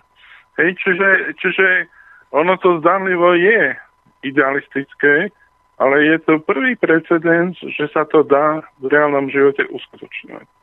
Podľa mňa, viete, e, keby všetci ľudia trošku sa nad tým zamysleli, no nebude Putin. Dobre, nebudú takíto politici. Čo bude ďalší krok? Keby nebol Putin, tak už to máme občanskú, máme veľkú vojnu na Ukrajine už pol roka a už, e, už nám preniká sem na Slovensko. To je realita. Keby nebolo Putina, keby tam bol iný líder, bláznivý, tak ten by okamžite využil zbranie, zautočil a už by, už by vojna prenikala do Európy. E, vtedy by muselo zasiahnuť na to. Keby sa vojna dostala na územie Polska, Slovenska, Maďarska, musel by zasiahnuť na to. By bojovalo s nejakým blokom na opačnej strane.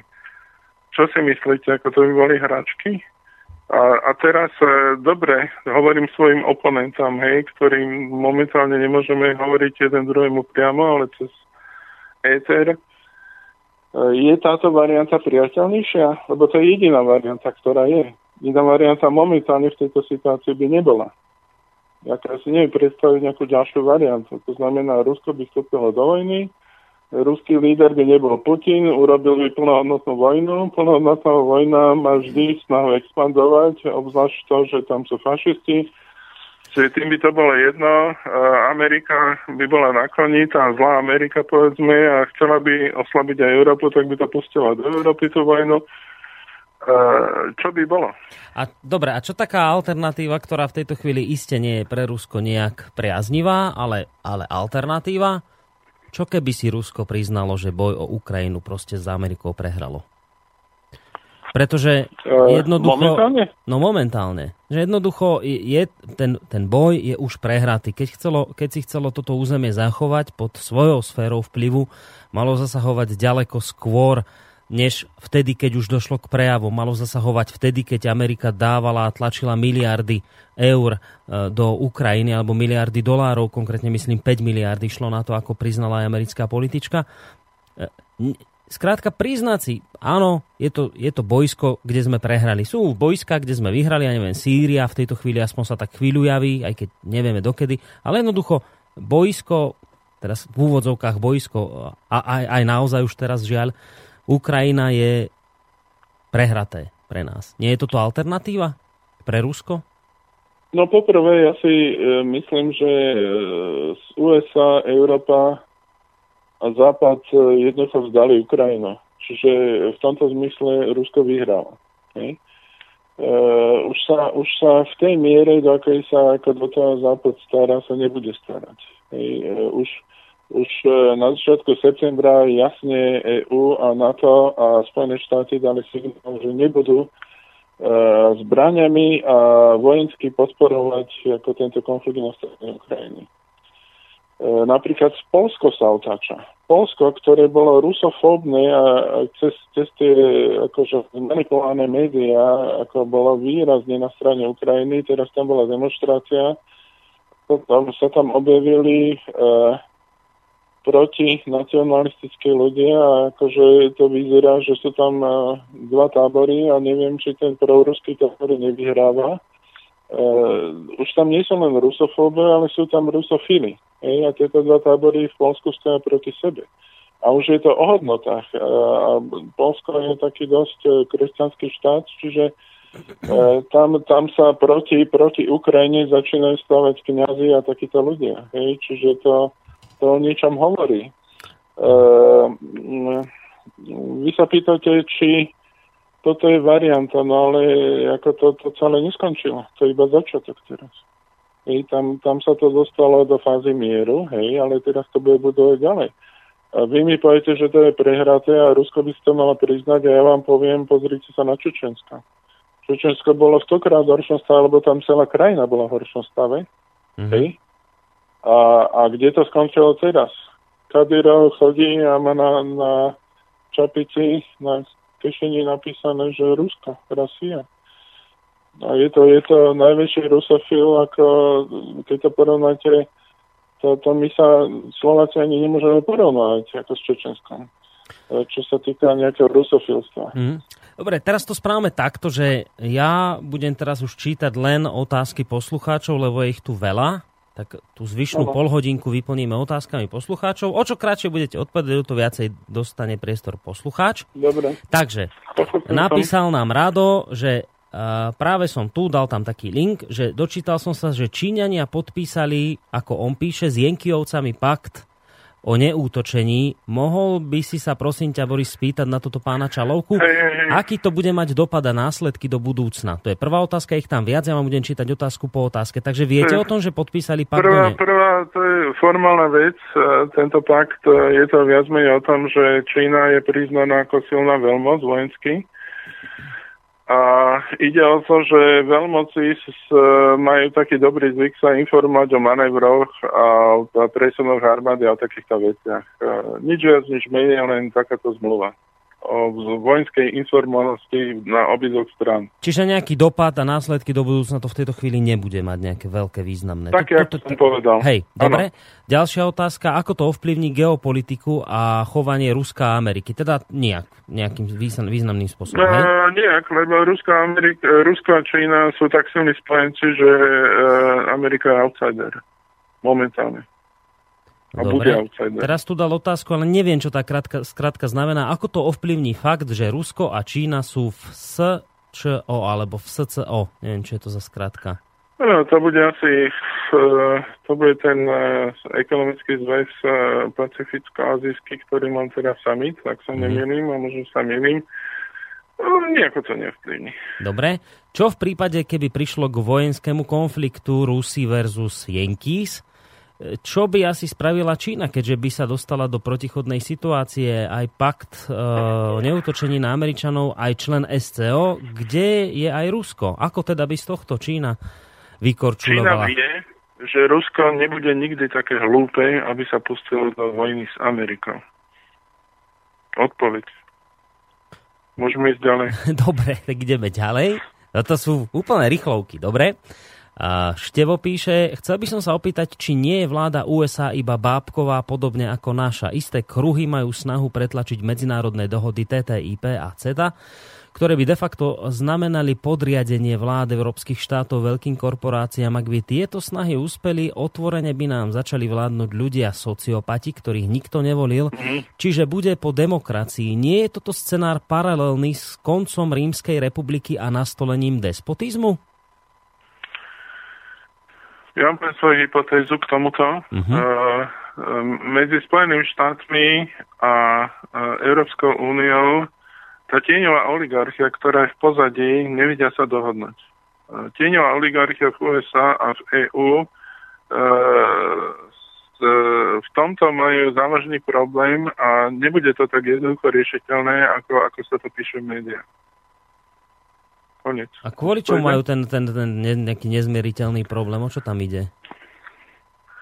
V čom je, v čom je teda no, ten háčik hlavný? Uh, háčik hlavný je no, sféra zájmu a interpretácia geopolitické situácie.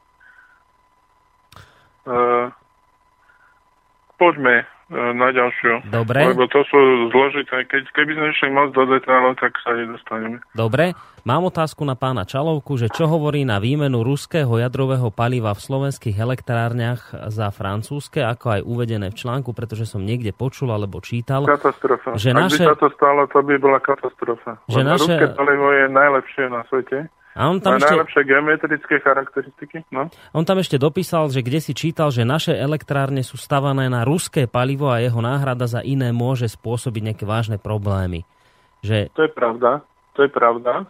A druhá vec je, že ruské e, palivo e, do elektrárne firmy Tvel bolo natoľko úspešné, že vytlačilo z amerického trhu e, Westinghouse palivo. To znamená, že Američania, dominantný dodávateľ paliva do amerických jadrových elektrární, prehral konkurenciu s ruským dodávateľom Tvel, pretože e, charakteristiky deformácie, aby bolo jasné, čo sa jedná, keď sa hodí kazeta s e, uránovými tyčami alebo tými tobolkami do reaktora. Tam e, sú veľké zmeny teploty uh-huh. a, a pri tých veľkých zmenách teploty môže dochádzať, e, keďže to sú dlhé tyče, môže dochádzať k geometrickým odchývkam. A to spôsobuje, môže spôsobať havárie, môže to spôsobať komplikácie. Tieto charakteristiky ruských kaziec palivových sú, majú Rusy také, že sú najlepšie na svete a preto vytlačili Westinghouse v Amerike a preto Amerika uvolila sankcie, aby im nekonkurovali aj s takýmito vecami na ich trhu. A je, a je teda vysoko, a je teda podľa vás vysoko reálne, že na Slovensku nakoniec skončia tie francúzske? Či ani to nepredpokladáte veľmi? Alebo ako to teda? Oh, ja si myslím, že na Slovensku dosť múdrych ľudí, e, že prevažujú múdrym nad skorumpovaným. Tak. Píše Antoine, že dobrý večer, zaujímavá relácia, nepatrím k rusofilom, pretože mojej rodine aj mne sovietské vojska v roku 1968 zásadne zmenili život zo dňa na deň. Rusko má hlboké imperiálne tradície a rozhodne nie je žiadnym baránkom. Lenže Za posledných 40 rokov sa svet zmenil. Amerika už nie je čo bývala a taktiež Rusko. Myslím, že môžeme byť len radi, že v súčasnosti vo vedení Ruska nie sú osobnosti ako bol Vysarionovič alebo Brežnev, ale rozumný človek ako Putin. S tým ale tiež Západ nerátal. Tak by poprosil poslúchať možno na nejakú reakciu na toto od vás. No, treba odpúšťať nepriateľa. Ja už som Rusom za 60 mi odpustil. To doporučujem aj poslucháčovi. Uh, v dobe, keď sem došli Rusy, Sovieti, Sovieti, mm-hmm. došli, nie Rusy, tak uh, uh, strategicky to bolo rozdelené už uh, pred koncom druhej svetovej vojny, že Československo bude patriť do sféry Sovietskeho zväzu, s tým sa nič nedalo robiť a to bola nad, uh, nad medzinárodná dohoda, to bola dohoda blokov. Hej? Čiže e, z vojenského hľadiska sovietskí generáli nemali inú voľbu, ako vstúpiť do Československa. Tie, tie osobné aspekty, e, osobné dopady na to, e, to je jedna vec, ale to, to že kto bol na čele sovietskej armády, musel prijať toto rozhodnutie a na to som, k tomu som dospel nedávno. Ten človek nemal voľbu. Viete, on bol obeď systému. Uh-huh. Systém bol nastavený, ale nie, nie systém sovietsko-americký systém bol takto nastavený. E, nemohli Sovieti nechať Československo ako voľný koridor k hraniciam Sovietskeho zväzu na Ukrajine. Nemohli. Smola. E, ináč sa to nedalo riešiť. Uh-huh. To, ja to hovorím teraz vecne, akokoľvek nepríjemné je to. E, viem, že pre niekoho tie osudy boli veľmi bolestné len e, treba sa na to dívať z tohto hľadiska a dívať sa na to, že tí ľudia za to nemohli a e, ako veľmi dôležitá poznámka je, keď sem došli sovietská armáda a bola tu tri mesiace a my sme na nich boli dobrí a nešli sme proti nim so zbraniami, oni boli tak strašne demoralizovaní, že e, vedenie sovietskej armády muselo e, poslať na, na preškolenie v podstate všetky tieto jednotky prevažne ich posielali na čínsko-ruskú hranicu do oblasti Bajkala. E, pardon, Usuriska a, tam na, na ďaleký východ. Čiže a oni potrebovali ideologicky znovu ako preškoliť, pretože ich to totálne vyradilo, to, hmm. čo tu videli. Či by sme takú taktiku teda uplatnili teraz k Amerike, myslíte? No my sme, my, my, no, to by sme mohli. to by sme mohli, ale uh, viete, no tak tam trošku to bolo, no Američania, keď sa dojde, tak prvé, čo si budú mysleť, že teda ako, kde sú tí Slováci a kde sú bananovníky. Oni sú asi tam niekde hore, že ich nevidíme, mm-hmm. lebo, lebo každý, kto bol v Amerike, zažil, jak mu vysvetlali, čo to je ústredné kúrenie a že tam sa kúri parov a takéto veci. No. A že teda máme tu chlapca z Čechoslávie, ktorý, ktorý akože teda prišiel toto je mraznička, toto je táto časť, to je ladnička. Toto je, no. No, my sa, ale tuto teraz trošku obhájim tých Američanov nešťastníkov. Nie, nie za tú chladničku. nie, nie, nie za tú chladničku a nie za ten za, te, za, te, za te parové, neviem čo, ale, ale za takú vec, lebo často sa Američanom vytýka, že, že akí sú blbí, že oni vôbec nevedia, kde aká krajina leží, že oni nevedia, že Slovensko je v Európe, že oni by to niekde do Číny dali a tak. Urobil niekto, ja neviem, kto to bol, taký zaujímavý pokus, že teda sa pre zmenu Európanov opýtal, či vedia, kde leží aký americký štát a a dopadlo no. to totálne katastrofálne. Európania nemajú ani len tušenie o tom, kde, kde leží aký štát americký. Čiže, čiže, čiže my na tom nie sme až tak oveľa lepšie, ako sú tí Američania. Nemusíme smerom. ani brať americké štáty, stačí, keď sme americké štáty a no. dáme človeku prázdnu mapu, nech to tam pozapisuje. Čiže to, to by dopadlo... Takú, sme na tom rovnako. Tak, čiže toto je taký, taký nejaký mýtus, taký stereotyp, že sa stále tu rehoceme Američanom a pritom sa nepozrieme sami na seba, aký sme blbí aj my keď by nám naopak no, dali... u nás, u nás bohužiaľ to vzdelávanie klesá a to som prišiel z Ameriky bohužiaľ. Hej. A to klesanie kvality je civility. Ale, Slovensko takisto upadá. Ale ten 68 keď už o tom písal aj posluchač, toto je vám taká vec, ja neviem, či som sa vás to pýtal v relácii, ale toto by som potreboval s niekým starším vydiskutovať si. V starším zmysle, kto to teda zažil osobne, lebo ja patrím ku generácii, ja som mal 9 rokov, keď keď padol socializmus v Československu, keď v 89. ja som mal proste 9 rokov, ja z toho si nepamätám nič. A keď sa rozprávam... Ani cinkanie kľúča? Nie, tam, ja tam mám nejaké také, také hmlisté obdobie, veľmi hmlisté, málo. Da, da čo viem, že sa dialo, že televízor často pozeral, ale neviem o tom režime dokopy nič. Ale uh-huh. vnímam ľudí, ja viem, vášho veku alebo trošku starších, ktorí sú nahnevaní, nemajú jedno pekné slovo na, ja neviem, na Rusko, na, na sovietsky, lebo proste 68. Ja, ja, ja cítim, že sa im vtedy stala krivda, Isté, mnohým to zmenilo životy, ako o tom píše aj posluchač, ale ja dnes už z toho titulu, že nemám osobnú skúsenosť, nerozumiem tomu ich tej neschopnosti vedieť, ako keby zabudnúť, alebo neviem, nechcem rovno hovoriť odpustiť, ale proste zabudnúť, je to história, bol to 68. rok. A v mnohých ľuďoch vidím, že ten 68. to je tak hlboko ako nejak zakorenené, že to z nich nevylezie do konca života. Proste také, taká tá vedomosť o tom, ako nám bolo ublížené. Že... A... Ja si myslím, že títo ľudia sú menšine. Sú, sú takí, ako niektorí sú veľmi, veľmi drsní. A ku podivu najviacej takí rusofobní sú, sú ľudia, ktorí emigrovali zo zahraničia, tam sa mali dobre, teraz sa vrátili sem a, a tam sa naočkovali tým, že Rusko je os zla. Mm.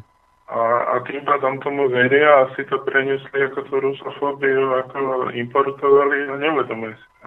E, viete, a to, to som už len chcel k tomu dopovedať, že ja neviem zobrať argument, keď sa napríklad bavím s niekým o tej súčasnej situácii na Ukrajine a on mne trestne do, do, do očí, že no, však, však to bolo nedávno, keď tí sovieti, keď tí Rusi nás tu okupovali. Ty to nevieš, ale ja si to pamätám. Ja viem, že čo to oni sú zač. Ja si to pamätám. Ten, a ty chceš znova... Nedávno, hej. A teraz, že a ty chceš... Viete, ale že a, a ty chceš znova 68. Ty, ty si to nepamätáš, alebo ty, a to nie len mne, ale mnohí to tak si vyčítajú, že a ty si nepamätáš vtedy, čo nám spravili. A teraz mne to nesedí. Ja som, ja som z tohto taký úplne celý nešťastný, lebo však Dobre, tak to je presne tá istá forma argumentácie, ako keby som ja niekomu povedal, a, a, však, a ty si nepamätáš, čo robili tí Američania tým indiánom? Jak ich oni vyvražďovali? Ty si už zabudol? Hey, hey, hey, Hej, že hey. ty si zabudol, čo ale, robili pred 100 ale... rokmi? A, že, a teraz, že on vám povie, no ale to bolo dávno, to, to je 19. No. Sto, no ale čože to bolo 19. ale tiež sa to stalo. Tak ako teraz ukážkou čoho? Viete, že, ja vám poviem jednu vec. Ako, e, ja napríklad som človek, a teraz uh, dúfam, že nestratím poslucháčov veľa, no, skúste. ktorý nechápe slovenskú hymnu. Ja nechápem, prečo dneska v 21. storočí máme spievať o nejakých nepriateľov, nech sa stratia, nech do nich udrú blesky, či čo. Ja to nechápem. Ja si myslím, že my ako národ, aby sa vyvíjali v šťastnej budúcnosti by sme mali mať pozitívnu hymnu s pozitívnymi slovami a s pozitívnymi myšlenkami, lebo mňa sa hymna čo do obsahu absolútne neoslovuje. E, to je presne to, čo hovoríte. To bolo tak ďaleko v minulosti. E, ja vám poviem, že ja som sa začal zamýšľať asi v 30 nad slovami hymny a stále som nechápal, o čom tá hymna je. Ja som v detstve a mladosti nechápal, o čom tá hymna je. No. Až, až potom, e, t- takisto napríklad e, som chodil okolo Bratislavy a tam sú všetké bunkre. A to je na juhu Bratislavy, som hovorím, pre Boha, proti komu tu stavali tie bunkre? Ja som si neuvedomal, že ešte, ešte počas tej druhej vojny tam akože tá časť patria Maďarsku, respektíve to bola hranica ale, ale mňa to už ako neoslovovalo. Ako vo mne to nevyvolalo nejaké emócie, hej, čiže e, ja si myslím, že je nezmysel prenašať do ďalšej generácie nejaký pocit hnevu. Hmm. Sme kresťanská kultúra, kresťanstvo hlása, hlása ako miluje svoje blížne a miluje svojho nepriateľa. Mali by, ale dneska to už nie je nepriateľ ten blížny, to je takisto druhá generácia, čiže on to nezažil, čiže ja neviem, prečo som stále nenavidel. Nechápem to. E, bol som, bol som s takou skupinou, som sa stretol niekde v Tatrách na nejakom vrchole Maďarov, ktorí ovládali dokonalú, dokonalú angličtinu, boli to strašne príjemní ľudia. A ja som, ja som si hovoril, že jak je to vlastne možné, že sú nejaké rozpory medzi nami ako národmi, že ako je možné, že niektorí ľudia vnímajú týchto úžasných ľudí nejako negatívne, ja to nechápem. No, viete, v každom národe sú mudria bobci, hej, e, a proste e, vždy tam bude niekto, kto bude z nejakého dôvodu vymysleného brojiť proti tomu inému. Ale ako môžem brojiť proti niekomu, koho nepoznám? Ja neviem, ja keď idem do Maďarska, ja mám zážitky tej najlepšie. Ako keď sa niekoho spýtam, ako sa nikam dostať, jeden človek e, sa so mnou viezol 3 km v aute, mi ukázal cestu, ma odvedol na výpadovku a potom povedal, že on sa dostane autobusom, ja som ho 10 krát prosil, že odvedem naspäť. A takýchto zážitkov ja mám x pozitívnych, hej, čiže sú takéto veci také historickej, e, neviem, poviem, že nepochopenia, alebo nechcem používať to slovo e, nepochopiteľné. Hmm. No. Ako, čiže to je o tom. Poďme na ďalší mail. Si predstavte, pán Čalovka napísal nám galantný jeleň. Tak sa volá. Takže galantný jeleň píše takúto vec, že super sa vás počúva, je krásne vnímať inteligentných a znalých ľudí. Ďakujem. Ďakujeme, teda toto je vážna pochvala. Počul som o víkendovej akcii, vraj bola, a tu ideme trošku k inej téme, že, že počul som o víkendovej akcii, vraj bola naozaj perfektná, že ale nemohol som sa zúčastniť. Počul som, ako pán Čalovka rozprával o ruskej rozprávke o policajtovi, ktorý bol taký vysoký, že keď ano, šiel ano. po ulici, videl ľuďom do okien. A ako pán Čalovka v metre nenásilným spôsobom spacifikoval dvoch opitých Rusov, čo sa byli. Mohol by túto príhodu zopakovať? Prosím a poprosil by som aj názov rozprávky. Ďakujem veľmi pekne. Česť vám, majstri. No, e, e, generácia rovesníkov mojich, keď som študoval v Sovjetskom zväze, vyrastla na roz- rozprávke Ďaďa Stepa milicianier akože strico uh, Štefan policajt. Mm. A to bol taký vysoký policajt, čo čniel uh, vlastne na prvom poschodí mu bolo vidieť hlavu. A on bol taký hrdina, že všetky vždy zachránil, všetky problémy vyriešil. A tiež som mal takú skúsenosť, že ako dieťa tam dávali dva zahraničné seriály. Jeden bol uh, ako detektív, francúzska detektív Leclerc. A v polovici tých uh, filmov z toho seriálu bolo, že to bijú a všetci, všetci ostatní, čo to vidia, sa tvária, že to nevidia a nepočujú. A to človek vlastne zabil. No to zjednodušujem to, ale približne tak. No ja som raz išiel v metre a videl som takú zaujímavú scénu, kde sa dvaja opity byli. Lebo ja som si to všimol tak, že pozerám naproti mne a všetci ľudia, čo čítali noviny, boli odvratení na jednu stranu. Tak som pozrel na opačnú a tam títo dvaja byli a teraz jeden sedel, jeden stál. A jak sa to metro hýbalo, oni sa kýmacali a z obidvoch tiekla krv. Hej. A tak si hovorím, no, asi to je ten moment, keby som sa mal zachovať ako tí dobrí ľudia, čo sa neodvrátia, lebo celý vagón bol odvrátený a celý vagón sa tváril teda, že nič. Tak ja som došiel a zozadu som tomu stojacemu opilcovi poklepal na plece, mm-hmm. on sa otočil, zdvihol hlavu hore, zasalutoval do pozoru a odpochodoval. A to celé močky. Lebo jemu sa vynorila sa pointa ďaďa Stepa miliciade. Tak to zlákol a odišiel, no. Čiže mm. to, je, to je celý príbeh. Tak máme aj toto, dobre splnené. Na budúce, vážený galantný jeleň, treba na stretnutie prísť. No, a pozerám na hodiny, to ešte máme dosť času, takže stihneme ďalší mail. Ahoj Boris, zdravím pána, teba aj pána Čalovku. Pán Čalovka v minulých reláciách řekl, že čínske vedení pochopilo pokrytectví USA a přiklání se ke spolupráci s Ruskou federací. Podle výstupu ze zasadání APEC se údajne Čína chystá na větší ekonomickou spolupráci s USA. Kde je pravda? No, čo sa, čo sa myslí väčšou spoluprácou s USA? Môže byť ešte väčšia tá spolupráca? Lebo Čína, Čína zbohatla prevažne na dobrej spolupráci s USA a e, ani USA, ani Čína si tieto obchodné styky nebudú kaziť. Lebo to sú, to sú vzájemné. Americké banky majú zastúpenie v Číne a to biznis je biznis a priatelia sú priatelia. To, že sa Rusko priateli e, s Čínou, respektíve Čína s Ruskom, to neznamená, že by to mal nejakým spôsobom vplyvňovať e, biznis e, Číny s Amerikou. No, keď vás zaujíma Pikoška, tak Pikoška je, že dneska sa podpísala zmluva na predaj čínskych dopravných lietadiel do USA. Dosť, dosť veľká partia, to bola, neviem, či 30 lietadiel. Mhm. Takže mm, nejako. Dobre, a tento istý poslucháč Vlado zo Žadce dáva ešte jednu otázku a ešte jedna, že, podľa stanice CNN sa Obamová administratíva chystá zamerať opäť na zvrhnutie Asada v rámci boja proti islamskému štátu. Viete o tom niečo bližšie?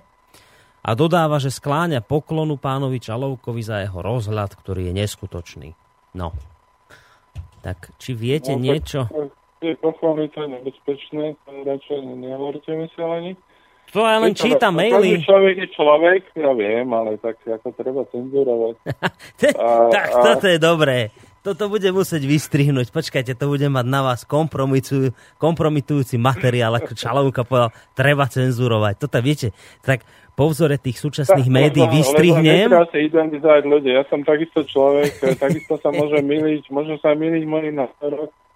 E, To, že možno vieme veci, ktoré ľudia nevedia, e, je nejaká pridaná hodnota, ako najdôležitejšia hodnota človeka je morálna hodnota, hej, a toto sú len také veci okolo, čiže ja by som nepridal nejakú váhu.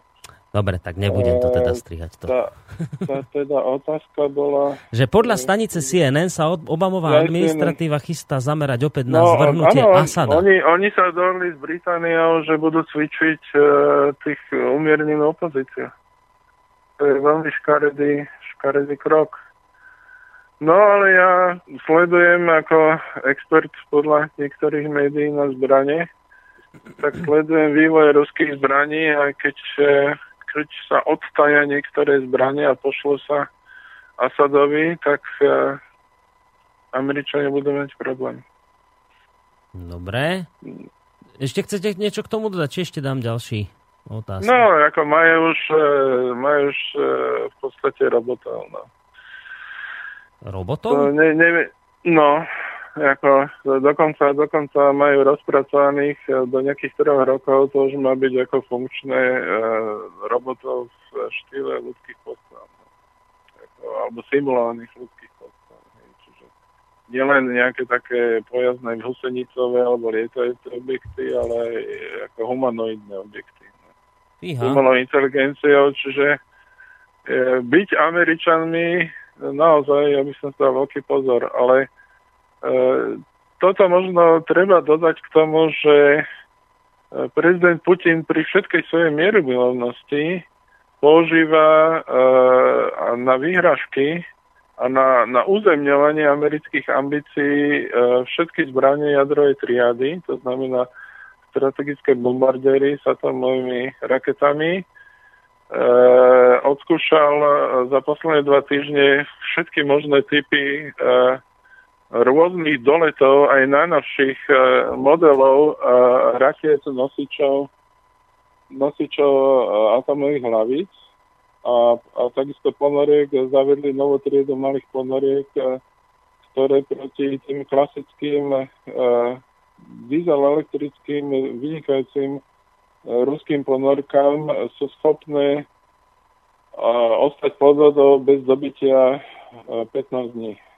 To, a tie, tieto, tieto malé ponorky majú každá 10 e, raket z pochodrov letov, Mhm. čiže to je, to je prakticky znamená, že majú pod, e, pod e, majú v šachu celý americký kontinent, severoamerický a kedykoľvek, kdekoľvek môžu a, a, a výhoda teda, aby bolo jasné, čo sú tie malé ponorky. Malé ponorky znamená nezistiteľné podľa zvuku.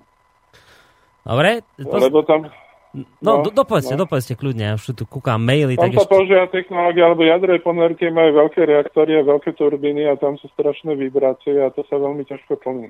Mhm. Čiže tie veľké jadrové e, raketové krížniky podvodné, tie, tie sú v podstate zistiteľné podľa zvuku, ale e, tieto malé vôbec. Čiže to je nová obrovská hrozba pre Spojené štáty a ďalšia vec je, že celá Európa je momentálne ako zameraná raketami Iskander. To bolo veľmi nepríjemné prekvapenie pre NATO. A je, E, No, No, Áno, asi vám do dobre. toho skočím, lebo tri maily Nie, tu nie, ešte nie, mám, tak skočte, nech ich sti- stihnem prečítať. Tak Juraj z Martina, že neviem, či je správne porovnávať štáty vnútri USA a štáty v Európe, to ako keby ste chceli od Američana, aby vedel, kde je Bansko-Bystrický kraj, stredoslovenský a podobne. Štáty v USA sa Treba síce... Mm, to chápať takto, že pre Američanov e, sú Spojené štáty, potom sú štáty v Spojených štátoch a potom je dlho nič, je veľká medzera a potom je zvyšok sveta. Čiže, čiže v ich vnímaní sveta tie štáty sú rovnako dôležité ako e, štáty EÚ. Hej? Čiže to, nie je to celkom porovnateľné, ako to poslucháč píše. Mm. Dobre, ale však to je aj o názore. Ja, ja stále si myslím, že teda keď sa už my smejeme z Američanov, tak aj, aj my sme trošku na smiech, to si skutočne myslím, aj keď iste sú tam jemné odchylky. A ešte dodáva, že inak v ruskej hymne sú tiež podobné slova ako v našej. No, sú, pán Čalovko? No, lebo ja neviem, ja, no, ja rusky E, nerozumiem. ja musím povedať teda, že ruská hymna mala, e, to je stará sovietská hymna, to mala toľko modifikácií slov, že, že za mojich čias bolo zakázané učiť sa slova hymny v Sovjetskom zväze a hymna sa nikdy nespievala na športových podujatiach. Lebo tá predchádzajúca verzia obsahovala Stalina, ale a táto nová hymna je podľa mňa Ruská federácia, ja neviem, to, to naozaj už, už tak ďaleko moje znalosti nesiahajú, ako nepýtam tie nové slova. No, Neviem. dobre, máme tu... Ale ja by som chcel urobiť korekciu, lebo minule jeden poslucháč namietal k tým plazmovým motorom, tam naozaj e, bola chyba v tom, že e, raketové plazmové motory Rusko nevyrába, ale od 60. rokov vyrába plazmové motory pre satelity, e, kde sa modifikuje ich dráha a tie sa používajú a predajú do celého sveta. Čiže Mhm. mm-hmm. plazmové motory sa používajú, ale až v kozmickej úrovni. Ďakujem. Dobre. A čo som chcel? Máme tu ďalší mail, že chcem sa... A, počkajte, takto. Galantný Eleň píše, že ďakujem veľmi pekne za to, že ste mu vysvetlili tú rozprávočku, dovysvetlili a ďakujem veľmi pekne. V soboty som na e, externe študuje na výške a že ver mi, Boris, radšej by som ho trávil s ľuďmi okolo vysielača. Vieš čo, verím ti to a, a teší ma to a teda... A nemôžete mu vybaviť prax na vysielači? Ja, že ne, nejakú absolventskú prax, že by sme mu vymysleli tu, no my sme mali aj v minulosti. Alebo aj ročníkovo. Ja, no však nech prejaví záujem, tak všetko vymyslíme, vybaví, vybavíme, uvidíme, či sa bude dať. Dobre, a ešte, ešte, čo tu máme? Ešte tu máme, ja, napísal nám pán Baran, ktorý organizoval tú akciu, no tak predstavte si, to sú veci. Že chcem sa poďakovať všetkým, všetkým účastníkom stretnutia na Repišti za vytvorenie pokojnej a príjemnej atmosféry na veľmi inšpiratívnu a povzbudzujúcu výmenu názorov, samozrejme osobitne aj pánovi Čalovkovi. A ja som rád, ak sa mi podarilo aspoň na chvíľku vytvoriť oázu pre dobrých ľudí a ich myšlienky s pozdravom Jaroslav Baran. No, pán Čalovka, čo vravíte na toto? Pekné, No, čo? že ja ďakujem pánovi Baranovi, ale ja ďakujem aj všetkým účastníkom, lebo som, som e, tam e, mal možnosť počúvať a mnohému som sa naučil. No. Aj keď ako ja som taký ukecaný a nebolo tých možností tak veľa, ale z toho, čo som počul, som sa poučil. Takže na budúce môžeme s vami zase počítať na takýchto. A my to robíme v roku takéto aktivity dosť často. Takže či nás podporíte aj v budúcnosti taký, že verejný prísľub Petra Čalovku teraz príde. No, tak keď budete variť guláš, tak ja aj rád budem variť, no. No a dokonca aj navaríte, no výborne. Ja som sa rozhodol, že keď už teda je ten, tá reč o tej uh, ruskej hymne, v tých nových slovách, tak ja v jednej takej viem, len musím to teraz rýchlo tuto vybrľať a pohľadať. Tak ešte, A už ste nám ju púšťali? ale to som vám, ja som ju vám nepúšťal, to, boli, to bola nejaká, ešte tá sovietská znela, ale toto mám s tými, s tými novými, uh, novými slovami, aj keď je tam trošku, no pán Čalovka mi spadol, tak ešte rýchlo vytočím, aj keď už je koniec relácie. Ja toto mu musím dovysvetliť, aby sa nehneval. A dáme toto dole. To zatiaľ nachystám. Máme vás na linke, pán Čalovka? Haló, počujeme sa? Zvoní to. Áno. No, tak len, že sa s vami ešte potrebujem rozlúčiť, lebo ste mi spadli tesne pred koncom relácie. Áno. Tak, tak len to som Tak sa... sa lúčim so všetkými a ďakujem veľmi pekne. Dobre, tak ja vám teraz teda zahrám tú Rusku, aj keď tam budú také trošku vstupy, ešte také kadejaké iné, a takej zaujímavej, a aspoň dúfam, že to bude ona, teda v takej celkom zaujímavej verzii s tými ruskými slovami. Len keď takto narýchlo to hľadám, tak to vždy ide ťažko. Dobre, pán Čalovka, ďakujem veľmi pekne. Majte mm-hmm. sa do počutia. To bol teda pán Peter Čalovka. A teraz, kde mám tú ruskú hymnu? Ešte musím pohľadať, lebo veľmi vám ju chcem pustiť. Ja neviem, kde ju... Keď to takto narýchlo chcem, tak to presne vtedy nejde. Tuto by mala byť. No skúsime, či to bude hrať. Majte sa pekne. Lúči sa s vami aj Boris Koroni.